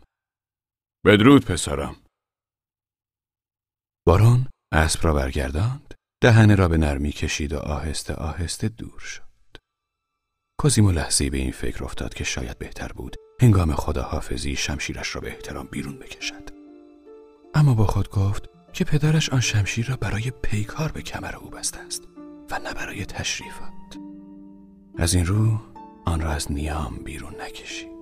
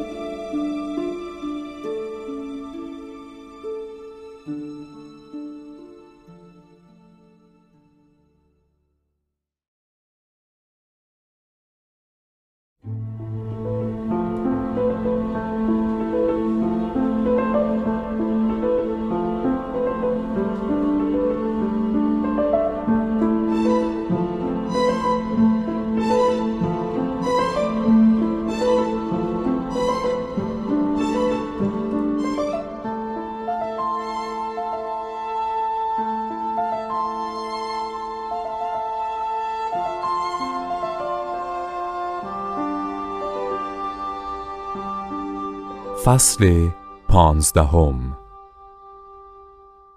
در همان دوره کوزیمو به نکته شگرفی درباره رفتار جناب وکیل پی برد. چون این مینمود که گیجی شوالیه کارگاه از سر به هوایی او نیست بلکه ناشی از وسوسه است که هیچگاه او را رها نمی کند. از چندی پیش زبان باز کرده بود و گاهی حتی پرگویی می کرد. برخلاف گذشته که نجوش و گوشگیر بود و هرگز به شهر نمی رفت، اکنون همه وقت خود را در بندر می گذراند. با مردم می جوشید. در بارانداز کنار دریانوردان و بازرگانان می نشست و درباره آمد و رفت کشتی ها و کارهای دزدان دریایی گپ می زد. دزدان دریایی بربر هنوز تا نزدیکی کناره های ما می آمدند و به فعالیت های بازرگانی ما آسیب می زدند. دزدان خورده پایی بودند. گذشته بود آن زمانی که اگر در دریا به دزدان برمیخوردی یا گوش و بینیت را از دست می‌دادی یا به بردگی سر از الجزیره در میآوردی. اکنون تنها به بردن بار کشتی های امبروزا بسنده می کردند که یا بشکه ماهی نمکسود یا پنیر هلندی و یا پنبه بود. گاهی نیز کشتی های ما از آنان پیشی می گرفتند. از چنگشان می گریختند و دو سه تیری به سوی کشتیشان شلیک می کردند. بربرها در پاسخ توف می انداختند و ناسزا می گفتند و سر و دست خود را بی ادبانه تکان می دادند. خلاصه اینکه دزدی بیشیل پیله ای بود. سرکردگانشان در توجیه کارهای خود می گفتند که از بازرگانان و کشتیداران ما طلبکارند. زیرا در داد و ستدهای گذشته با آنان به درستی رفتار نکرده و حتی سر آنان کلاه گذاشتند. هدفشان از آن دزدی ها این بود که حساب خود را خورده خورده پاک کنند. ولی در همان حال داد و ستد عادی نیز با ما داشتند که درباره آن پیاپی پیمان میبستند و پیمان میشکستند. گسستن این رابطه پرنشیب و فراز به سود هیچ کدام از دو طرف نبود. با آنکه کار کشتیرانی پرخطر و ناب سامان شده بود، هیچ کدام از آن درگیری ها به صورت فاجعه در نمی آمد. داستانی را که می‌خواهم بنویسم به روایت های گوناگون از کوزیمو شنیدم. آن روایتی را می نویسم که هم آب و تاب بیشتری دارد و هم منطقی تر می نماید. روشن است که برادرم در بازگویی ماجراهایی که بر سرش می آمد شاخ و برگ بسیاری نیز بر آنها می افزود. از آنجایی که منبع دیگری در دسترس ندارم میکوشم آنچه را که از او شنیدم به همان گونه بازنویسی کنم.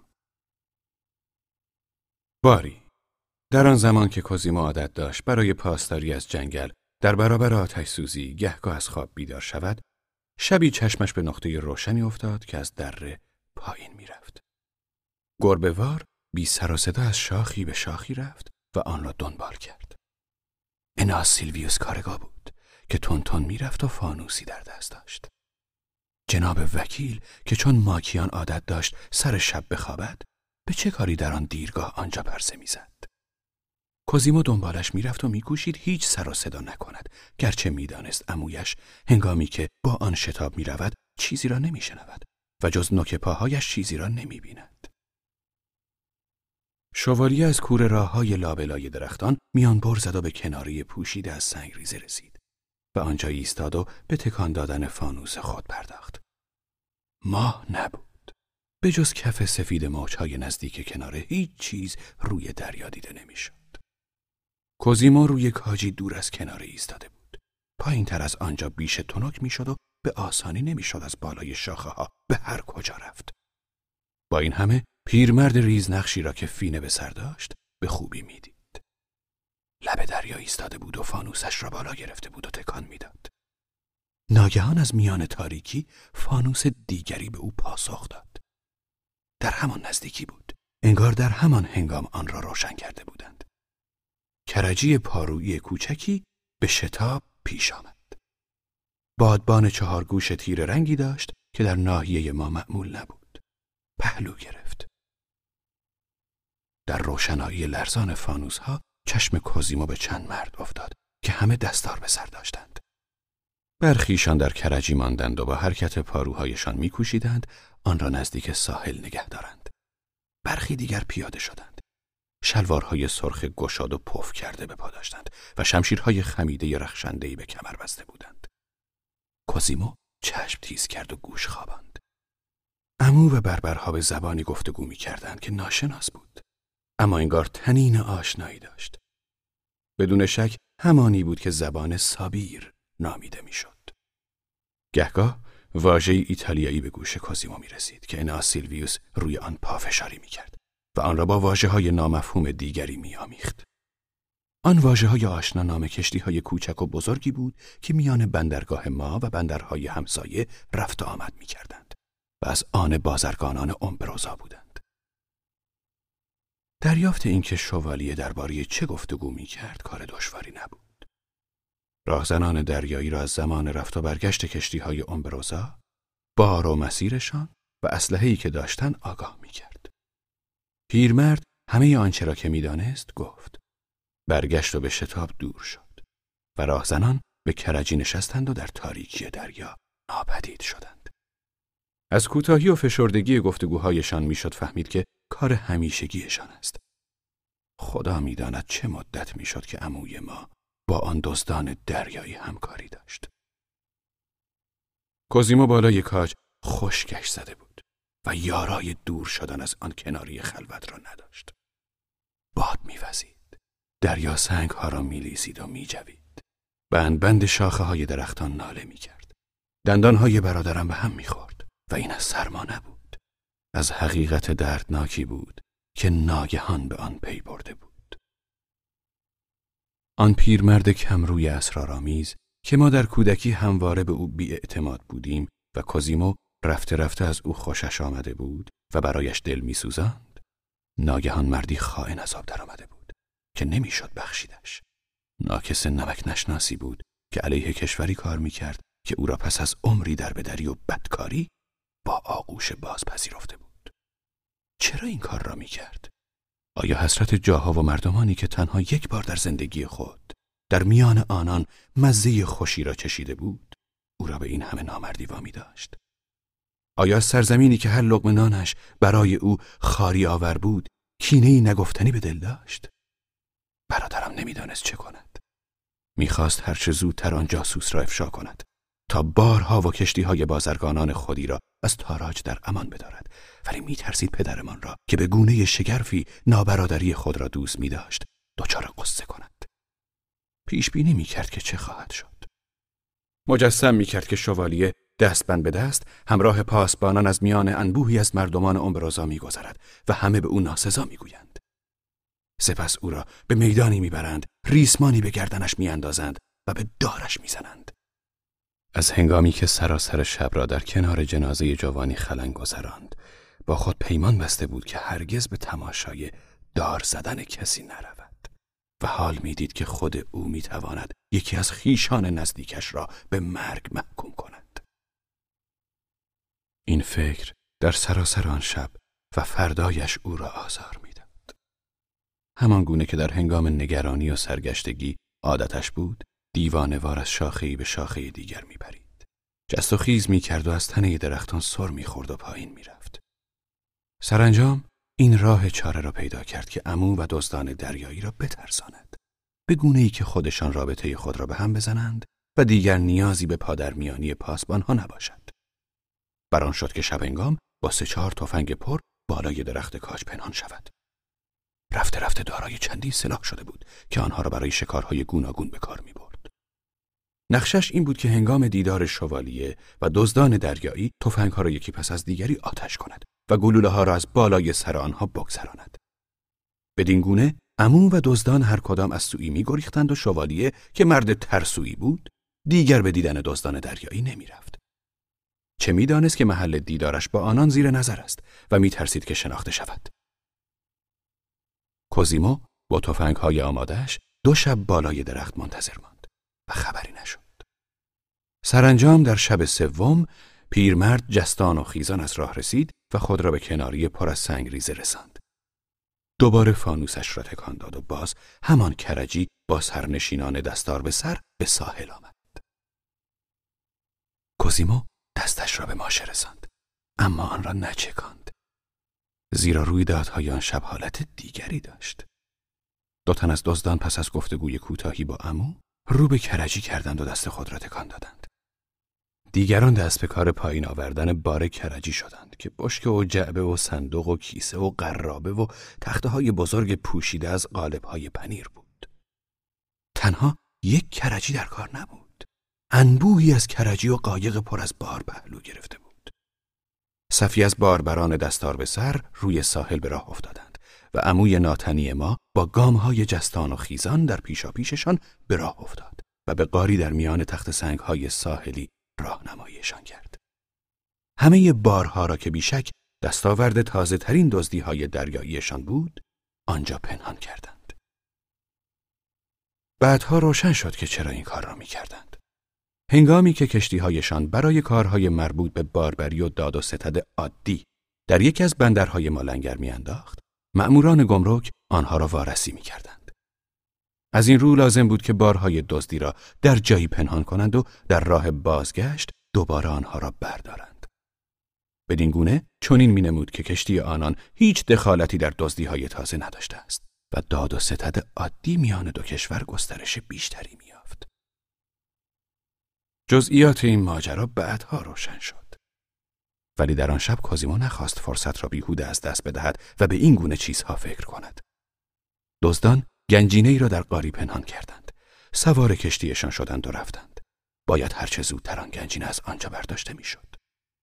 کوزیمو یک لحظه به این فکر افتاد که به سراغ بازرگانان امبروزا برود و آنان را که صاحبان قانونی بارها بودند از خواب بیدار کند. اما به یاد دوستان زغالکارش افتاد که با خانواده هایشان در جنگل به سر می بردند و گرسنگی می کشیدند. دیگر درنگ نکرد. از بالای درختان دوان دوان خود را به کپرهایی رساند که زغالکاران در آنها میخوابیدند. زود باشید! همه اتان بیایید! انبار های دریایی را پیدا کردم. از زیر چادرها و کپرها صدای صرفه و اخ و به گوش رسید. چند فریاد تنین انداخت و سپس سر و صدا بلند شد و چند نفر پرسیدند. چه آنجاست؟ طلا؟ نقره؟ کوسیمو گفت درست ندیدم اما از بویی که شنیدم فکر می‌کنم مقدار زیادی ماهی و پنیر تند باشد با شنیدن این گفته همه مردان جنگل نشین بلند شدند کسانی که تفنگی داشتند آن را به دست گرفتند دیگران تبر و چنگک و تیشه خود را برداشتند اما از این مهمتر هر کدام ظرفی به دست گرفتند تا آن را از چیزهای درون قار پر کنند برخیشان حتی سبدهای پاره پوره و گونیهای زغالی همراه بردند دسته بزرگی به راه افتاد حتی زنان نیز سبدی را روی سر گذاشتند و راهی شدند و کودکانی گونی به سر و مشعل به دست همراهشان رفتند. کوزیمو از سروی به زیتونی و از زیتونی به کاجی می پرید و پیشا پیششان می رفت. به پای تخت سنگ کنار قار رسیده بودند که ناگهان چشمشان به پیکره سفید دزدی افتاد که روی شاخه های کج و مج زیتونی جا گرفته بود. دزد با دیدن آنان شمشیرش را بیرون کشید و فریاد زنان هم دستانش را خبر کرد. کوزیما با چند خیز خود را به بالای سر او رساند و با یک حرکت شمشیرش را در پشت او فرو کرد به گونه ای که با سر به روی صخره ها افتاد. سرکردگان دزدان در قار گرده هم آمده بودند. در گرما گرم رفت آمد باربران کوزیما متوجه نشده بود که آنان در قار ماندهاند. با شنیدن فریادهای نگهبانی که در بیرون از قار گماشته شده بود، همه دزدان بیرون آمدند. و خود را با گله مرد و زن کیسه به سر و بیل به دست روبرو دیدند که همه چهره های کثیف و زغالی داشتند. شمشیرهایشان را بیرون کشیدند و نعر زنان به پیش تاختند تا راهی برای خود باز کنند. شمار زغالکاران بیشتر بود ولی دزدان دریایی سلاحهای بهتری داشتند.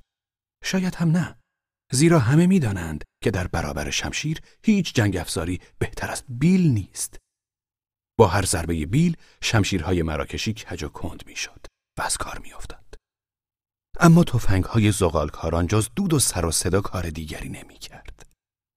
برخی از دزدان نیز که گویا افسر بودند تفنگهای زیبای گرانبهایی داشتند اما در هوای درون قار نم برداشته بود و آتش نمی‌کرد. زرنگترین زغالکاران میکوشیدند ضربه بیلی به سر افسران بزنند و آنان را از پا درآورند و تفنگهایشان را از آن خود کنند. اما دستارهایی که آنان به سر داشتند ضربه بیل را بی اثر می کرد. کاری تر از همه ضربه هایی بود که با کنده پا به شکم بربرها می زدند. زیرا شکمهایشان برهنه بود.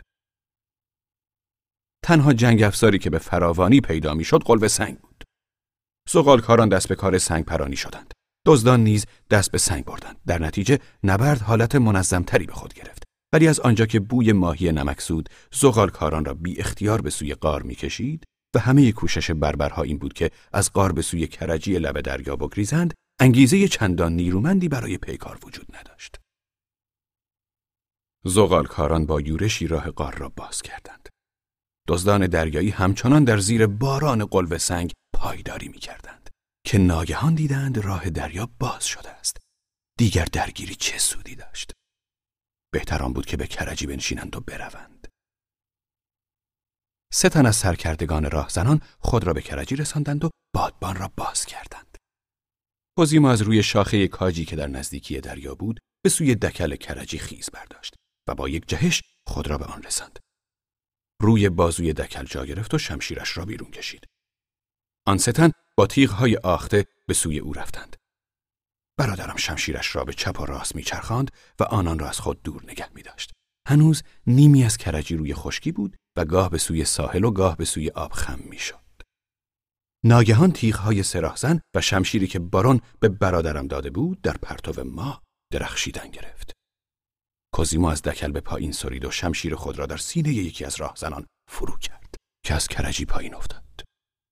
به چابکی مارمولکی از دکل پایین و بالا می‌رفت و از خود در برابر حمله های دو دوز دفاع می کرد تا اینکه یکی دیگر از آنان را از پادر آورد و پس از درگیری کوتاهی با دزد سوم سینه او را نیز شکافت. تن بیجان هر سه دوست روی لبه کرجی افتاده بود. نیمی از تنشان در آب شناور بود ریشهایشان با خزه دریا میامیخت. دزدان دیگر با ضربه های بیل یا قلب سنگ از پادر آمده و در کنار در قار به زمین افتاده بودند. کوزیمو همچنان که به دکل چسبیده بود نگاهی پیروزمندانه به پیرامون خود انداخت و ناگهان چشمش به جناب شوالی وکیل افتاد که با شتاب گربه‌ای که دمش را آتش زده باشند از نهانگاه خود در قار بیرون جهید همچنان که سر خود را پایین گرفته بود به دو خود را به کرجی رساند با فشار آن را به جلو سراند و به آب انداخت سپس به درون آن جهید و دو پارو به دست گرفت و با همه توانی که داشت آن را از کنار دور کرد کوزیمو که روی بازوی دکل جا گرفته بود فریاد زد چه کار می‌کنید شوالیه؟ دیوانه شده اید؟ برگردید به ساحل کجا دارید می‌روید؟ بله روشن بود که ان سیلویوس کارگاه می‌خواهد خود را به کشتی دزدان دریایی برساند و از معرکه جان به در ببرد دستش برای همه رو شده بود و اگر در ساحل میماند کارش به بالای دار می‌کشید. پارو می‌زد پارو می‌زد و کازیمو شمشیر آخته در دست. نمی‌دانست با آن پیرمرد ناتوان بی سلا چه کند. خوش نداشت به او که به هر حال امویش بود آسیبی برساند. از این گذشته برای اینکه دستش به او برسد لازم بود که از دکل پایین برود. این مسئله مطرح بود که آیا اگر پایش به کف کرجی برسد به معنی آن نیست که روی زمین پا گذاشته است و حتی اینکه آیا با پریدن روی دکل کرجی که تنه درختی بیریشه بود قانون اساسی زندگی خود را زیر پا نگذاشته بود؟ اما این مسئله پیچیده تر از آن بود که در آن لحظه بتوان چاره برایش پیدا کرد. این بود که روی بازوی دکل نشسته بود و نمی‌دانست چه کند. همراه با حرکت کرجی تکان می‌خورد. نسیمی در بادبان میدمید و پیرمرد همچنان پارو می‌زد ناگهان صدای پارس سگی به گوش رسید و کازیما از خوشحالی برجا جهید. اپتیموس ماکسیموس که در گرماگرم پیکار ناپدید شده بود روی کف کرجی خوابیده بود و بیخیالانه دم تکان می‌داد. کوزیمو با خود گفت که چندان هم جای نگرانی نیست. هرچه بود همراه خانواده بود. با امو و سگ مهربانش در کرجی نشسته بود و روی دریا میگشت. پس از آن همه سالهای درخت نشینی تنوعی بود. دریا در روشنای محتاب می درخشید. پیرمرد کم کم خسته می شد. دیگر توان پارو زدن نداشت. گریه می کرد. پیاپی می گفت. آه زعیر آه خدا خدا زعیر آه زعیر همچنان که اشک میریخت چیزهایی به ترکی می‌گفت که در لابلای آن نام زنی شنیده می‌شد. نامی که کوزیمو تا آن زمان نشنیده بود. پرسید چه می‌گویید شوالیه؟ چه تان است؟ داریم کجا می‌رویم؟ پیرمرد همچنان می گفت زعیر. آه زعیر. این زعیر کیست شوالیه؟ فکر می‌کنید اگر از این طرف بروید می توانید خودتان را به او برسانید؟ انا سیلویوس کارگاه به نشانه تایید سرتکان می‌داد و اشک میریخت و چیزهایی به ترکی می‌گفت.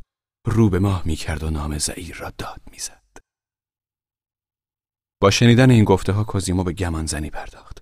شاید سرانجام راز زندگی آن پیرمرد گوشگیر اسرارآمیز آشکار می‌شد. شوالیه می‌خواست خود را به کشتی دزدان دریایی برساند تا بتواند زعیر را پیدا کند. پس شاید آن زن از مردمان سرزمین عثمانی بود. شاید آنچه همواره انعاس را آزار می‌داد حسرت عشقی از دست داده بود. شاید با زنبورداری و آبیاری می‌خواست یاد آن دوران خوش از دست رفته را زنده کند. شاید آن زن معشوقه او یا همسرش بود که با او در باغهای سرسبز آن سوی دریاها زندگی کرده بود. یا شاید دخترکی بود دخترکی که از دوران کودکی نتوانسته بود او را ببیند به خاطر همو بود که سالهای سال کوشیده بود با کشتیهای ترک یا بربر رابطه برقرار کند و گویا سرانجام توانسته بود از او خبری به دست آورد. شاید شنیده بود که دخترک را به کنیزی بردند و برای بازخرید او با دزدان دریایی همکاری می‌کرد. یا شاید میبایست چیزی به آنان بپردازد تا بپذیرند که او را با خود به سرزمین زعیر ببرند. اکنون که دستش رو شده بود، باید از امبروزا میگریخت. دزدان چاره جز این نداشتند که او را سوار کشتی خود کنند و به سوی زعیر ببرند. گفته های بریده بریدهش گهگاه لحنی امیدوارانه و التماس آمیز به خود می گرفت. گاهی نیز ترسالود می شد. نکند که این بار نیز نتواند. مبادا مشکلی پیش بیاید و باز او نتواند به معشوق خود برسد. دیگر توان پارو زدن نداشت. آنگاه بود که سایه نزدیک شد. کرجی دیگری بود که پیش می آمد. بیشک سر و صدای نبرد به کشتی رسیده بود و کسانی را فرستاده بودند تا ببینند چه خبر است. کوزیمو تا نیمه دکل پایین رفت تا خود را پشت بادبان پنهان کند. پیرمرد به زبان سابیر فریاد زد که می‌خواهد سوار کشتی شود. بازوهایش را بلند کرد. دو ینیچری دستار به سر خود را به او رساندند. چون پر کاهی بلندش کردند و روی کرجی خود گذاشتند. بر اثر حرکت آنان کرجی کوزیمو پس زده شد. باد به بادبان آن افتاد و برادرم که مرگ را جلوی چشم خود می‌دید از نگاه آنان پنهان ماند. باد کرجی کوزیمو را دور می کرد. با این همه سر و صدای بگو مگوی از کشتی به گوش او می رسید. یکی از واجه هایی که در لابلای گفته های دزدان شنیده می‌شد به واژه نامرد شبیه بود که پیرمرد در پاسخ آن پیاپی می گفت آه زعیر. از آن بگو مگو روشن بود که پیشواز چندان گرمی از او نکردند. بیشک دزدان دریایی او را مسئول لو رفتن آن نهانگاه تاراج کالاهای دزدی و کشته شدن یارانشان می‌دانستند و او را به خیانت متهم می‌کردند. فریادی و سپس صدای چلپی در آب شنیده شد. سپس سکوت شد. آنگاه کوزیمو پنداشت که صدای پدرش را به روشنی میشنود که در جستجوی برادر ناتنیش به هر سو می رود و فریاد می‌زند. انا سیلویوس! انا سیلویوس! چهره خود را در پس بادبان کرجی پنهان کرد. از دکل بالا رفت تا ببیند کرجی به کدام سو می رود چیزی روی آب شناور بود که گویی موجهای دریا آن را با خود می برد. چیزی همانند نشانه های شناور روی آب بود اما دم داشت.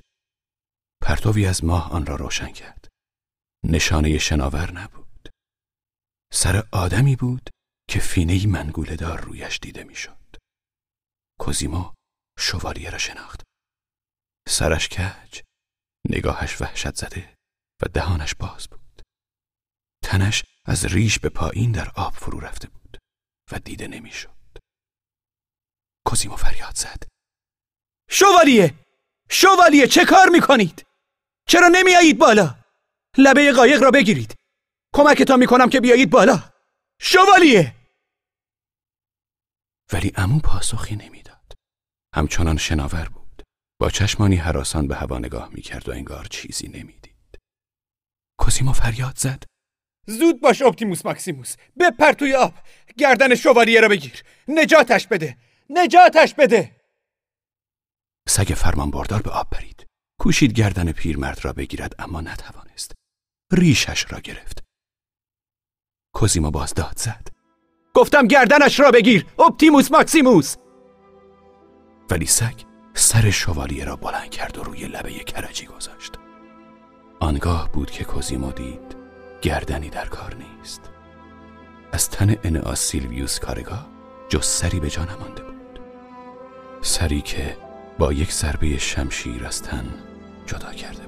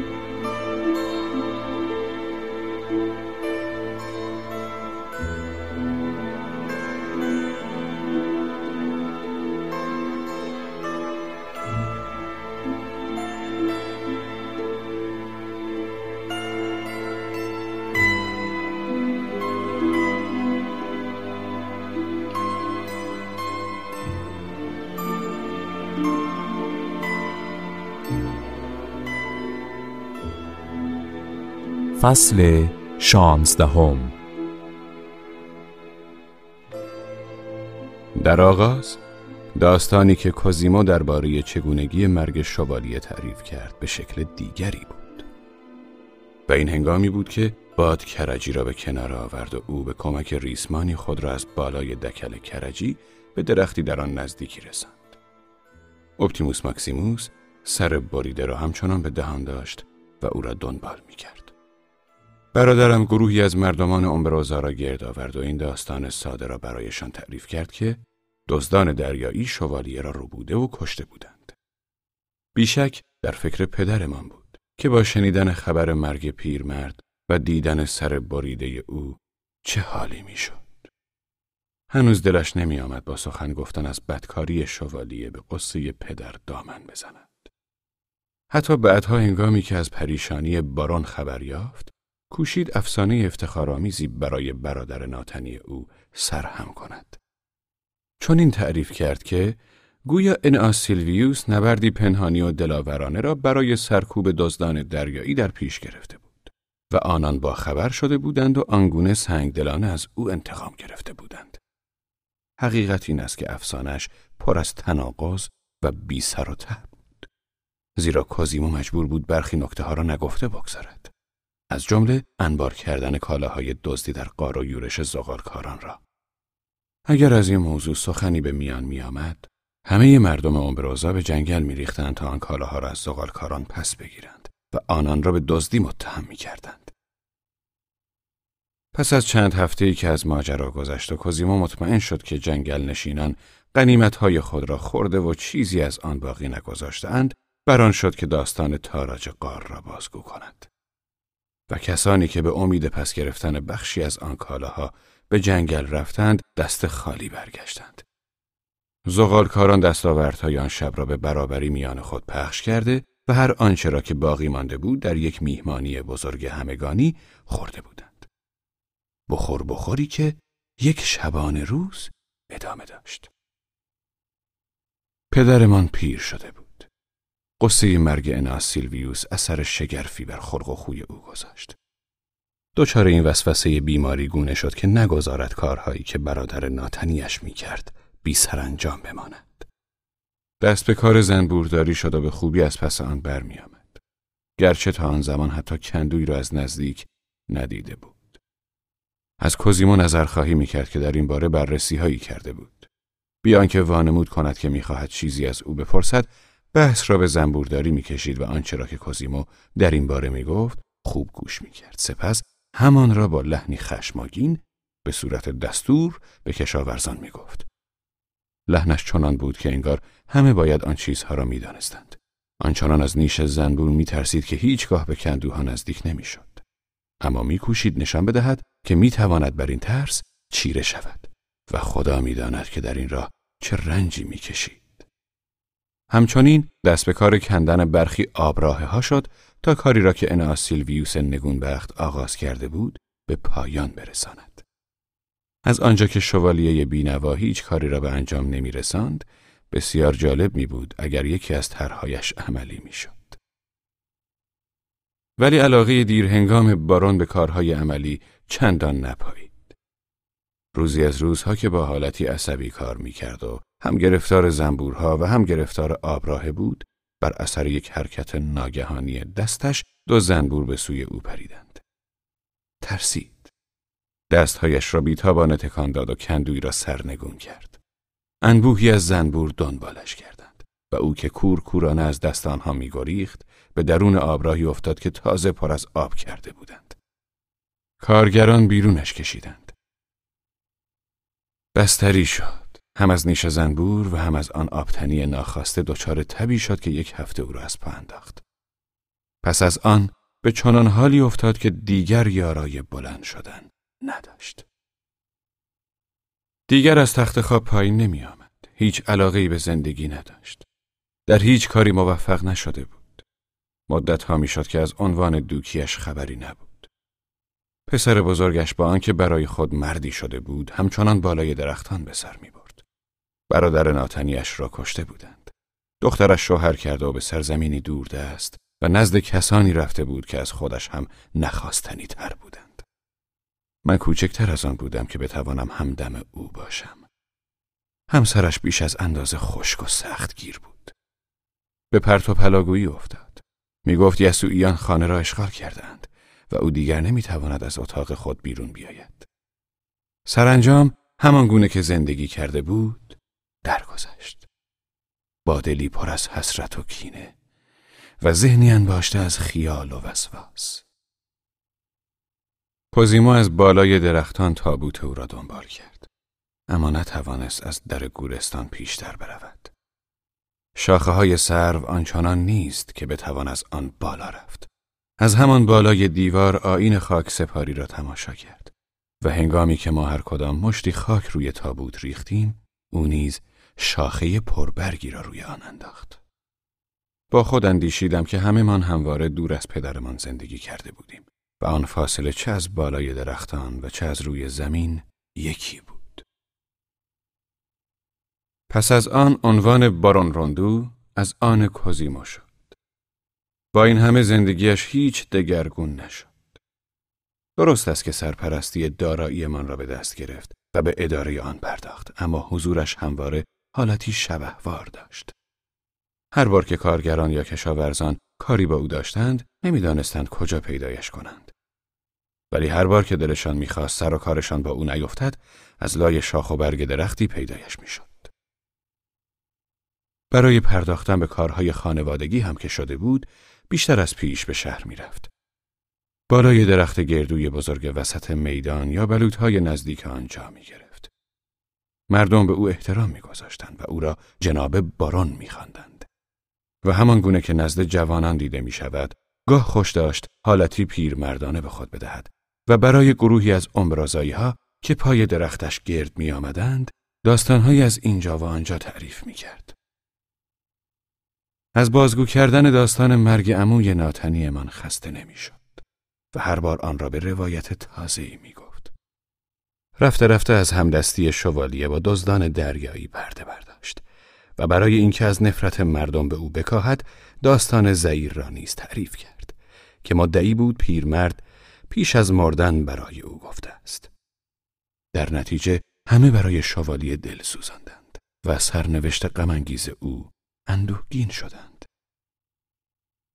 برداشت من این است که آنچه کوزیمو تعریف می کرد در آغاز داستانی ساختگی بود که پس از دگرگونی ها و بازسازی های پی در پی به حالتی کمابیش واقعی درآمده بود.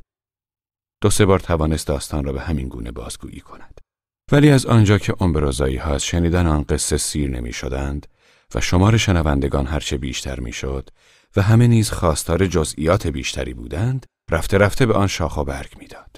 گذافه گویی می کرد داستان را کش می‌داد و آدمها و رویدادهای تازه ای را به آن میافزود تا اینکه از شکل آغازین خود نیز ساختگی تر شد.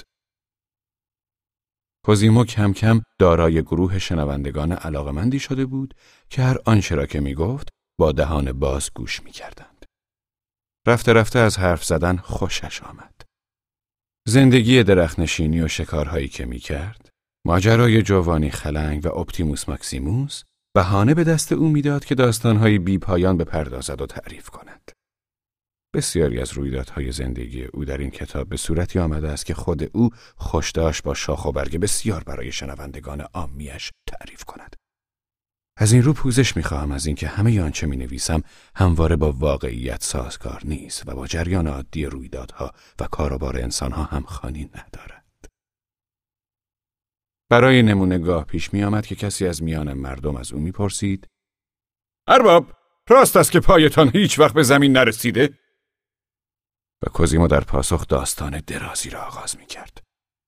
چرا؟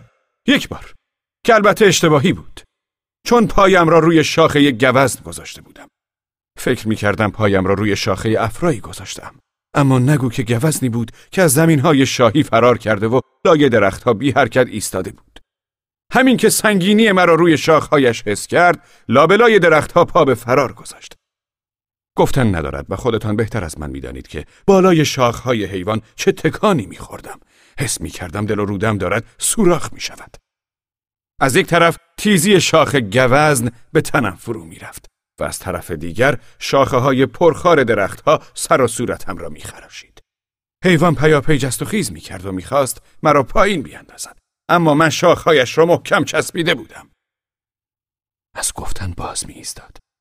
شنوندگانش بیتابانه میپرسیدند بعد چه شد ارباب؟ خودتان را چطور نجات دادید؟ و او هر بار داستان تازه‌ای سرهم می کرد. گوزن رفت و رفت و خودش را به گلش رساند. بعضی از گوزنها با دیدن من بالای شاخه آن یکی پا به فرار گذاشتند.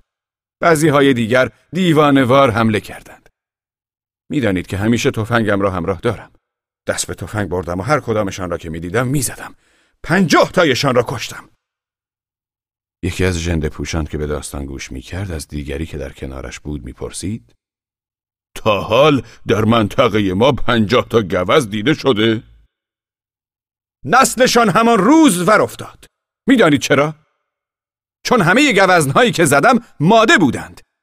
گوزنی که سوارش بودم به طرف هر کدام از آنها که می‌رفت من با تیر میزدمش. حیوان گیج شده بود و دیگر نمی‌دانست چه کار کند. این بود که تصمیم گرفت خودش را بکشد. خودش را به لب پرتگاهی رساند و خیز برداشت و به پایین پرید. اما من شاخه درخت کاجی را که درست در همان لب پرتگاه بود گرفتم و نجات پیدا کردم. یا اینکه تعریف می کرد که نبرد سهمگینی میان دو گوزنه درگیر شده بود که یکدیگر را با شاخ می‌زدند و او پیاپی از روی شاخ یکی به روی شاخ دیگری می پرید تا اینکه بر اثر ضربه سر یکی از آنها به هوا پرتاب شد و روی شاخه های بلوطی فرود آمد. خلاصه اینکه دچار شور و وسوسه داستان پردازانی شده بود که همواره در انتخاب میان خیال یا واقعیت دو دلند و نمی‌دانند چه داستانی شیرین تر است. داستان رویدادهایی که به راستی به سر آدم آمده است و یادآوری آنها انبوهی از لحظه ها و احساسهای گذشته شادمانی، دلزدگی، درماندگی، سرفرازی، نفرت از خیشتن را زنده می کند؟ یا داستانهایی که آدمی در ذهن خود می پروراند؟ داستانهایی که همه چیز در آنها آسان جلوه می کند اما هرچه در آن پیشتر می روی به گونه گریز ناپذیری به واقعیت نزدیکتر می شوی. کوزیمو هنوز در سنی بود که شور داستان پردازی در آدمی به شکل شور زندگی در می آید. دوره‌ای که میپنداریم هنوز آن اندازه زندگی نکرده ایم که بتوانیم سرگذشت خود را تعریف کنیم. از همین رو بود که به شکار می‌رفت. هفته ها ناپدید می‌شد و سپس به بالای درختان میدانگاهی برمیگشت. به هر بار چندین خز و روباه و شقاره را که شکار کرده بود همراه داشت و به تعریف داستانهای خود برای مردم می پرداخت.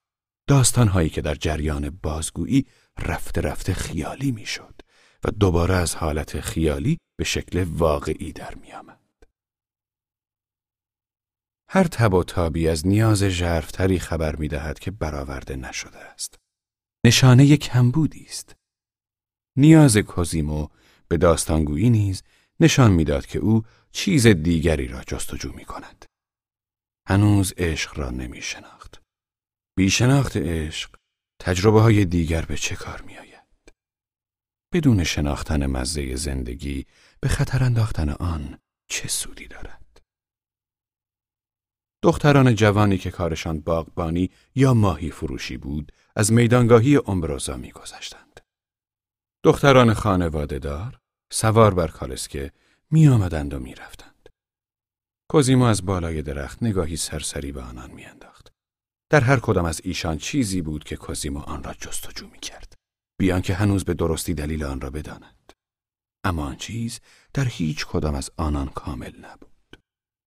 شبها هنگامی که چراغ خانه ها روشن می شد، گاه در کنج شاخه می نشست و به عشق می اندیشید. با دیدن جفت هایی که در پس بوته ها یا میان تاک ها به دیدن یکدیگر می رفتند، دلش پر از ستایش و قبطه می شد.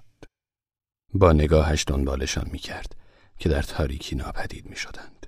اما اگر چشمش به جفتی می افتاد که در نزدیکی درخت او روی زمین دراز می کشیدند، شرم زده می گریخت.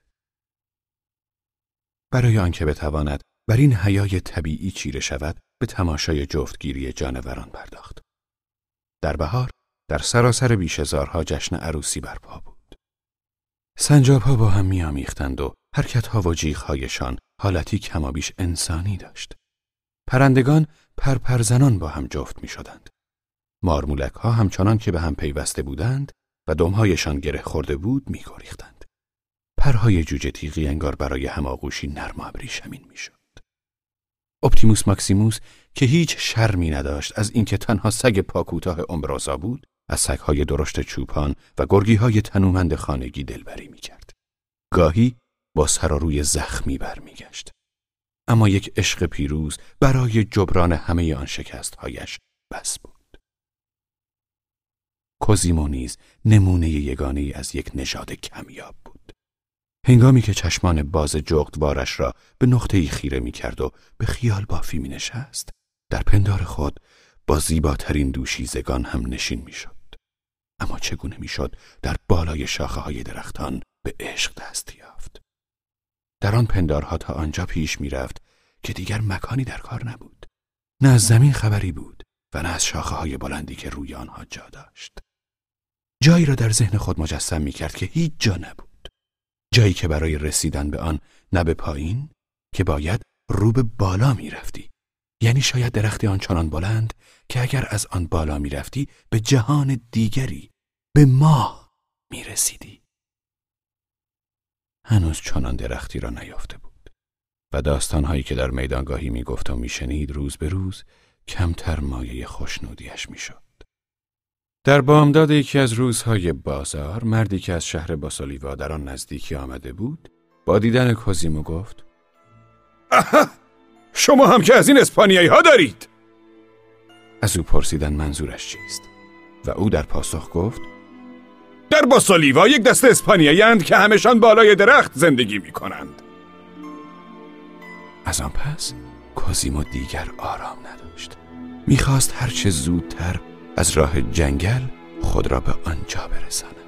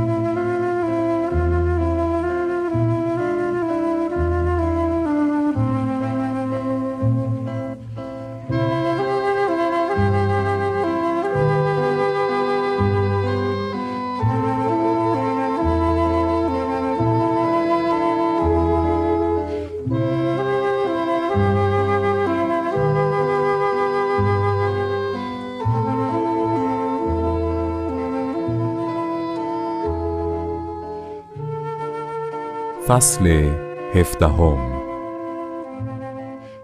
باسولیوا شهری دور از دریاست.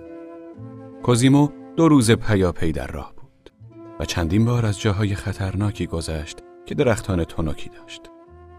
هنگامی که به نزدیکی خانه ها و آبادی ها می رسید، مردمی که هرگز او را ندیده بودند، شگفت زده فریاد می زدند و برخیشان به سویش سنگ می پرندند. از این رو کوشید از جاهایی بگذرد که کسی او را نبیند. ولی در نزدیکی های باسولیوا وضع دگرگون شد. هیزم شکنان و گاوچرانان و دهقانانی که سرگرم گردآوری زیتون بودند با دیدن او هیچ شگفتی نشان نمی‌دادند. برعکس مردانشان به او سلام می‌کردند و کلاه از سر بر می داشتند. انگار که او را از پیش می شناختند و به زبان اسپانیایی به او خوش آمد می گفتند که در آمیزش با گویش محلیشان آهنگ غریبی به خود می گرفت. سنیور روز به خیر سنیور زمستان بود. برخی از درختان بیبرگ بودند. در دو سوی خیابان اصلی باسالیوا دو ردیف چنار و نارون کشیده شده بود. در میان شاخه های هر کدام از درختان یکی دو سه نفر دیده می شدند. برخی نشسته و برخی دیگری ایستاده بودند و همه حالتی گرفته داشتند. کوزیمو با چند جست خود را به نزدیکی آنان رساند. جامعه برخی از مردان بسیار برازنده بود. کلاه سگوش پردار به سر و ردای بلندی به تن داشتند. زنان نیز جامعه های اشرافی پوشیده بودند و سربندهای توری داشتند. در دسته های دو سه نفری روی هر شاخه نشسته بودند. برخیشان گلدوزی می کردند و گهگاه با حالت کسی که به لبه پنجره تکیه داده باشد پشت خود را کمی خم می کردند و نگاهی به خیابان می انداختند. مردان با لحنی سرشار از نگرانی به کوزیمو خوش آمد گفتند. روز به خیر سنیور. کوزیمو کلاه خود را برداشت و سرخم کرد. در میانشان مردی بود که به نظر می رسید بر دیگران سروری داشته باشد. روی شاخه چناری نشسته بود و پیکر فربهش چنان حالتی داشت که انگار برای همیشه میان شاخه ها جا افتاده است. سال خورده و ریش تراشیده بود. با این همه بن موهای ریش و سبیلش به سیاهی می‌زد. رنگ چهرش مانند کسانی که بیماری کبدی دارند زرد بود. رو به مرد لاغر رنگ پریده ای کرد که کنارش نشسته بود و ریشی سیاه رنگ داشت و سراپا سیاه پوش بود و از او درباره ناشناسی پرسید که از بالای درختان به سویشان می‌رفت.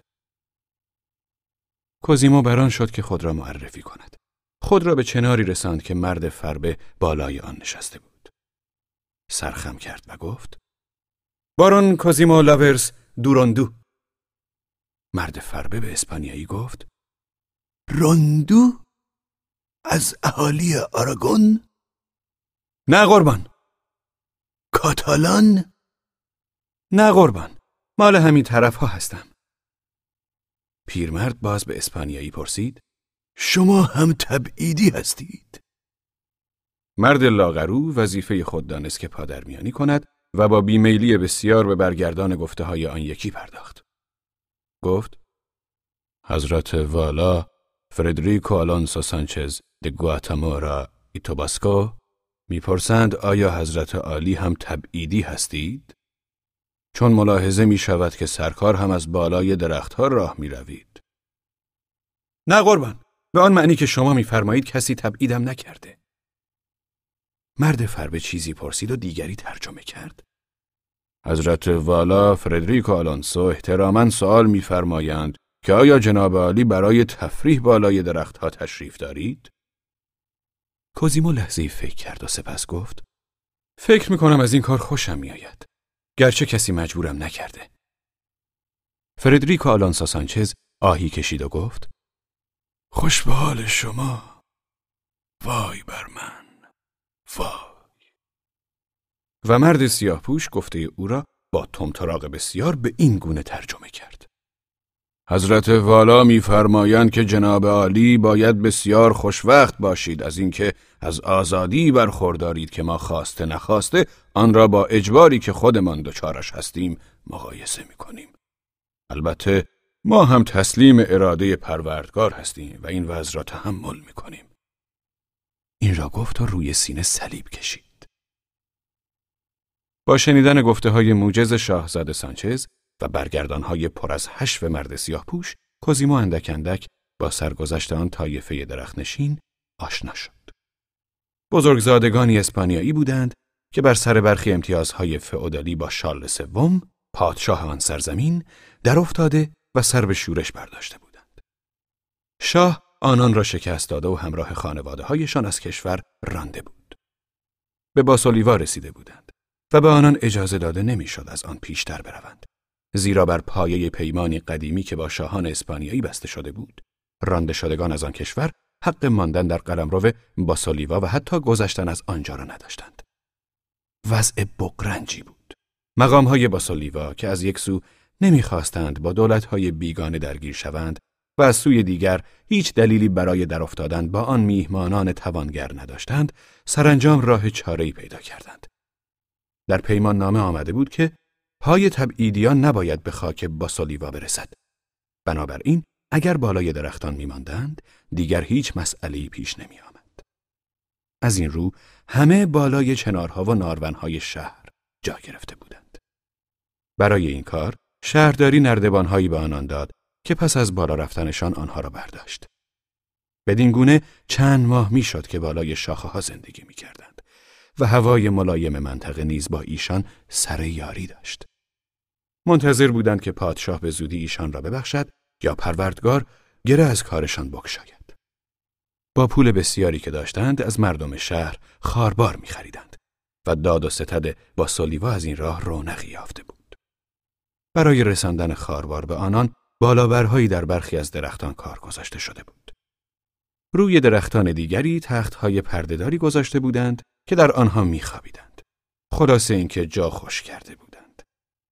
درستتر این است که بگوییم مردم باسالیوا به خاطر منافع خودشان همه خواستهایشان را برمی آوردند و خودشان نیازی به هیچ کاری نداشتند.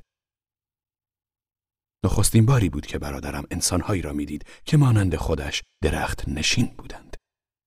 از این رو پرسش های عملی پیش کشید. وقتی که باران میآید چه کار می‌کنید؟ مرد فربه چیزی گفت که مترجم آن را این گونه برگرداند. زیر تخت من پناه می‌گیریم رو به جانب پروردگار می کنیم و به خاطر همان مختصری که نصیب ما فرموده شکر می گوییم. مترجم راهب یسوعی بود و دون سولپیسیو د گوادالته نام داشت و پس از ممنوع شدن فرقش در اسپانیا از آنجا بیرون رانده شده بود. هیچ به شکار می روید؟ گاهی یکی از ما برای تفریح به شاخه ها چسب می مالد. کوزیمو با علاقه بسیار گوش می کرد تا ببیند آنان با دشواری هایی که خودش نیز داشته بود چگونه کنار آمدند. برای شستشو چه کار می کنید؟ دون فردریکو شانه بالا انداخت و گفت برای شستشو رخت شور داریم. دون سولپیسیو چنین ترجمه کرد. لباسهایمان را به زنان رختشوی محلی می دهیم. به عبارت دقیقتر هر دوشنبه سبد لباسهای چرکمان را پایین درخت می گذاریم. منظورم شستشوی تن و صورت بود. دون فردریکو قرولندی کرد و باز شانه بالا انداخت. انگار که آن مسئله هرگز برایش پیش نیامده بود. دون سولپیسیو گفت به اعتقاد حضرت والا این مسائل جنبه صرفا خصوصی دارد.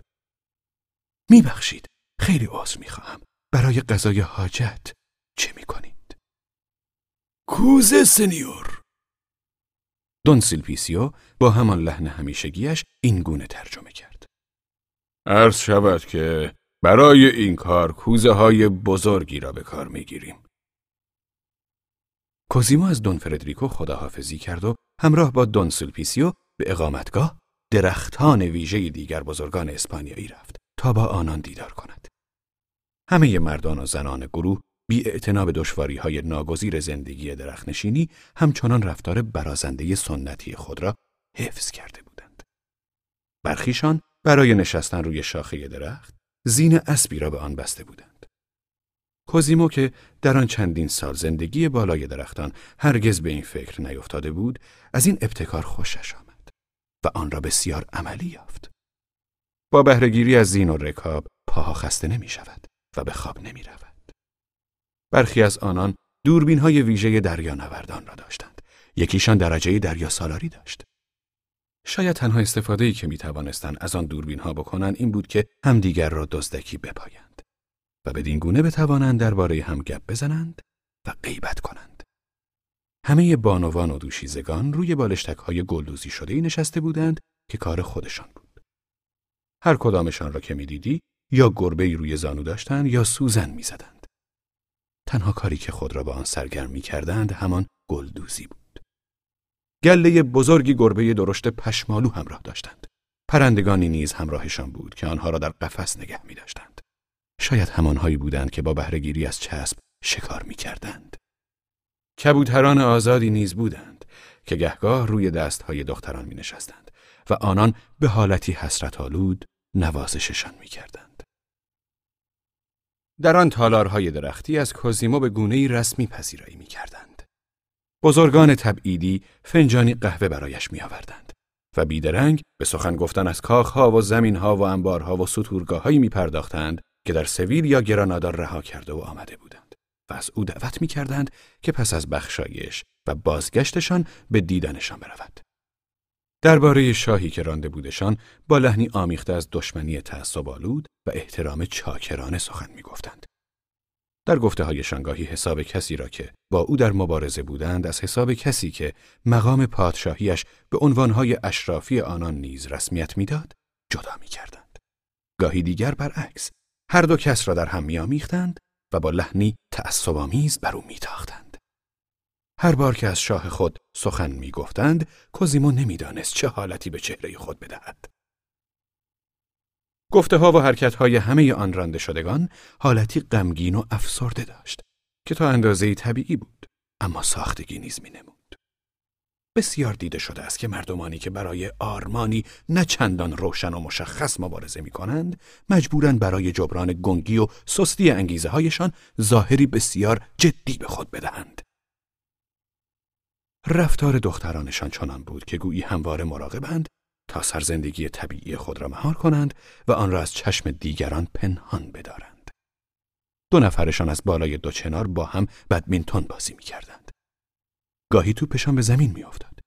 یک پسر بچه بومی آن را بر داشت و هر بار دو پول سیاه می‌خواست تا توپ را برایشان بیاندازد. در آخرین درخت ته خیابان که نارونی بود، پیرمردی می نشست که او را سردار می نامیدند. کلاهگیس نداشت و سر و وضعش ولنگارانه بود. هنگامی که به نزدیکی او رسیدند، دون سولپیسیو صدای خود را پایین آورد و کوزیمو نیز حس کرد که باید آهسته تر حرف بزند. پیرمرد گهگاه شاخه را به کناری می‌زد و به شیب تپه روبرو چشم میدوخت. سپس به تماشای دشت می پرداخت که بخشی سبز و بخشی خشک و خاکی بود و تا دور دست ها کشیده شده بود. دون سولپیسیو زیر لب برای کوزیمو تعریف کرد که یکی از پسران پیرمرد زندانی است و دژخیمان شاه شکنجهش می کنند. کوزیمو دریافت که در میان همه آن بزرگزادگانی که بی هیچ انگیزه برجسته از کشور خود رانده شده بودند، آن پیرمرد تنها کسی بود که به راستی رنج می‌کشید. شاخه را به حالتی کنار می‌زد که انگار امیدوار بود در پس آن چشمانداز دیگری را ببیند. نگاهش به گونه آن دشت پست و بلند را در مینوردید که گویی آرزو داشت هرگز خط افق را نبیند و می‌خواست سرزمین های بسیار دور از آنجا را نیز تماشا کند. آن حالت نگاه کردن او نخستین نشانه راستین رنج در بدری بود که کوزیمو می‌دید. آنگاه بود که دریافت حضور پیرمرد تا چه اندازه برای دیگران ارزش دارد. او بود که همه را هم بسته می کرد و به گروهشان مفهومی می‌داد. سردار شاید از همه توهی دستتر بود و در کشور خود مقامی پایین تر از دیگران داشت ولی همو بود که به رنج و امیدشان معنی می‌داد. در بازگشت از آن دیدارها چشم کوزیمو به دختری افتاد که تا آن هنگام ندیده بود. با دو سه جست خود را به درخت توسکایی رساند که او بالایش بود. دختر چشمانی آبی و بسیار زیبا و پوستی اطراگین داشت. دلو آبی را به دست گرفته بود. شما کجا بودید که ندیدمتان؟ دختر با لبخندی گفت رفته بودم از چاه آب بیاورم. دلو خم شد و کمی آب از آن ریخت. کوزیمو به او کمک کرد تا دلو را نگه دارد. پس از درختها پایین می روید. نه، درخت گیلاسی هست که شاخه هایش درست روی چاه خم شده. بالای آن می رویم و سطرهایمان را پر می کنیم. بیایید نگاه کنید. شاخه ای را که از بالای دیوار حیاتی گذشته بود، پشت سر گذاشتند و به درخت گیلاس رسیدند.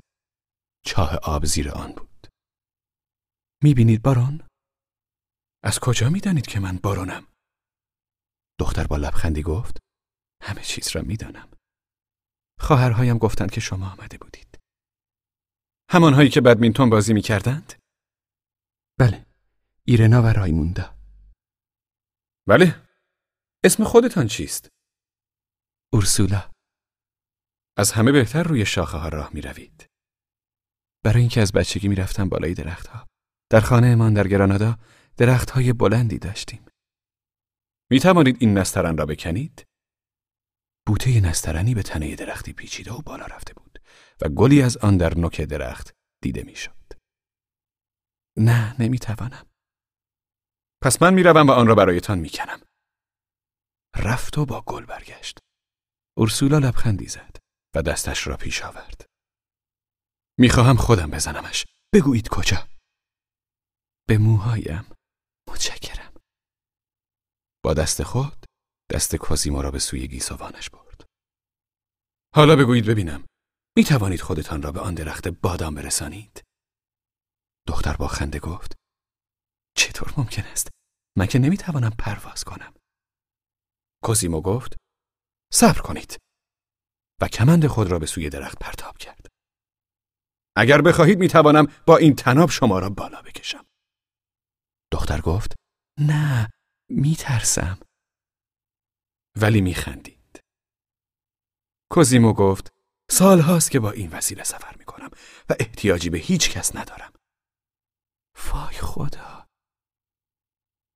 کوزیمو خود را به درخت بادام رساند و دختر را نیز به آنجا برد. درخت جوانی بود و شاخه های کوتاهی داشت. تنگا تنگ یکدیگر جا گرفته بودند. اورسولا هنوز نفس نفس می‌زد و چهرش گلگون شده بود. ترسیدید؟ نه. ولی دلش به تندی میتپید. کوزیمو گفت خوب شد که گلتان نیفتد. با دست خود جای گل را میان گیسوان او درست کرد. جایشان تنگ بود و گهگاه یکدیگر را در بر می گرفتند. لبانشان به هم رسید. نخستین بوسه را کوزیمو زد. بدین گونه عشقشان آغاز شد. کوزیمو خوش و گیج و منگ بود. دختر نیز خود را خوشبخت حس می کرد. اما هیچ شگفت زده نبود. دختران هیچ کارشان اتفاقی نیست. عشقی که کوزیمو آن همه انتظارش را داشت قافل گیرانه به سراغش آمده بود و بس زیباتر از آنی بود که او میپنداشت از همه شگفتتر اینکه می‌دید عشق چیز ساده است و در آن هنگام میپنداشت که همواره چنین خواهد بود.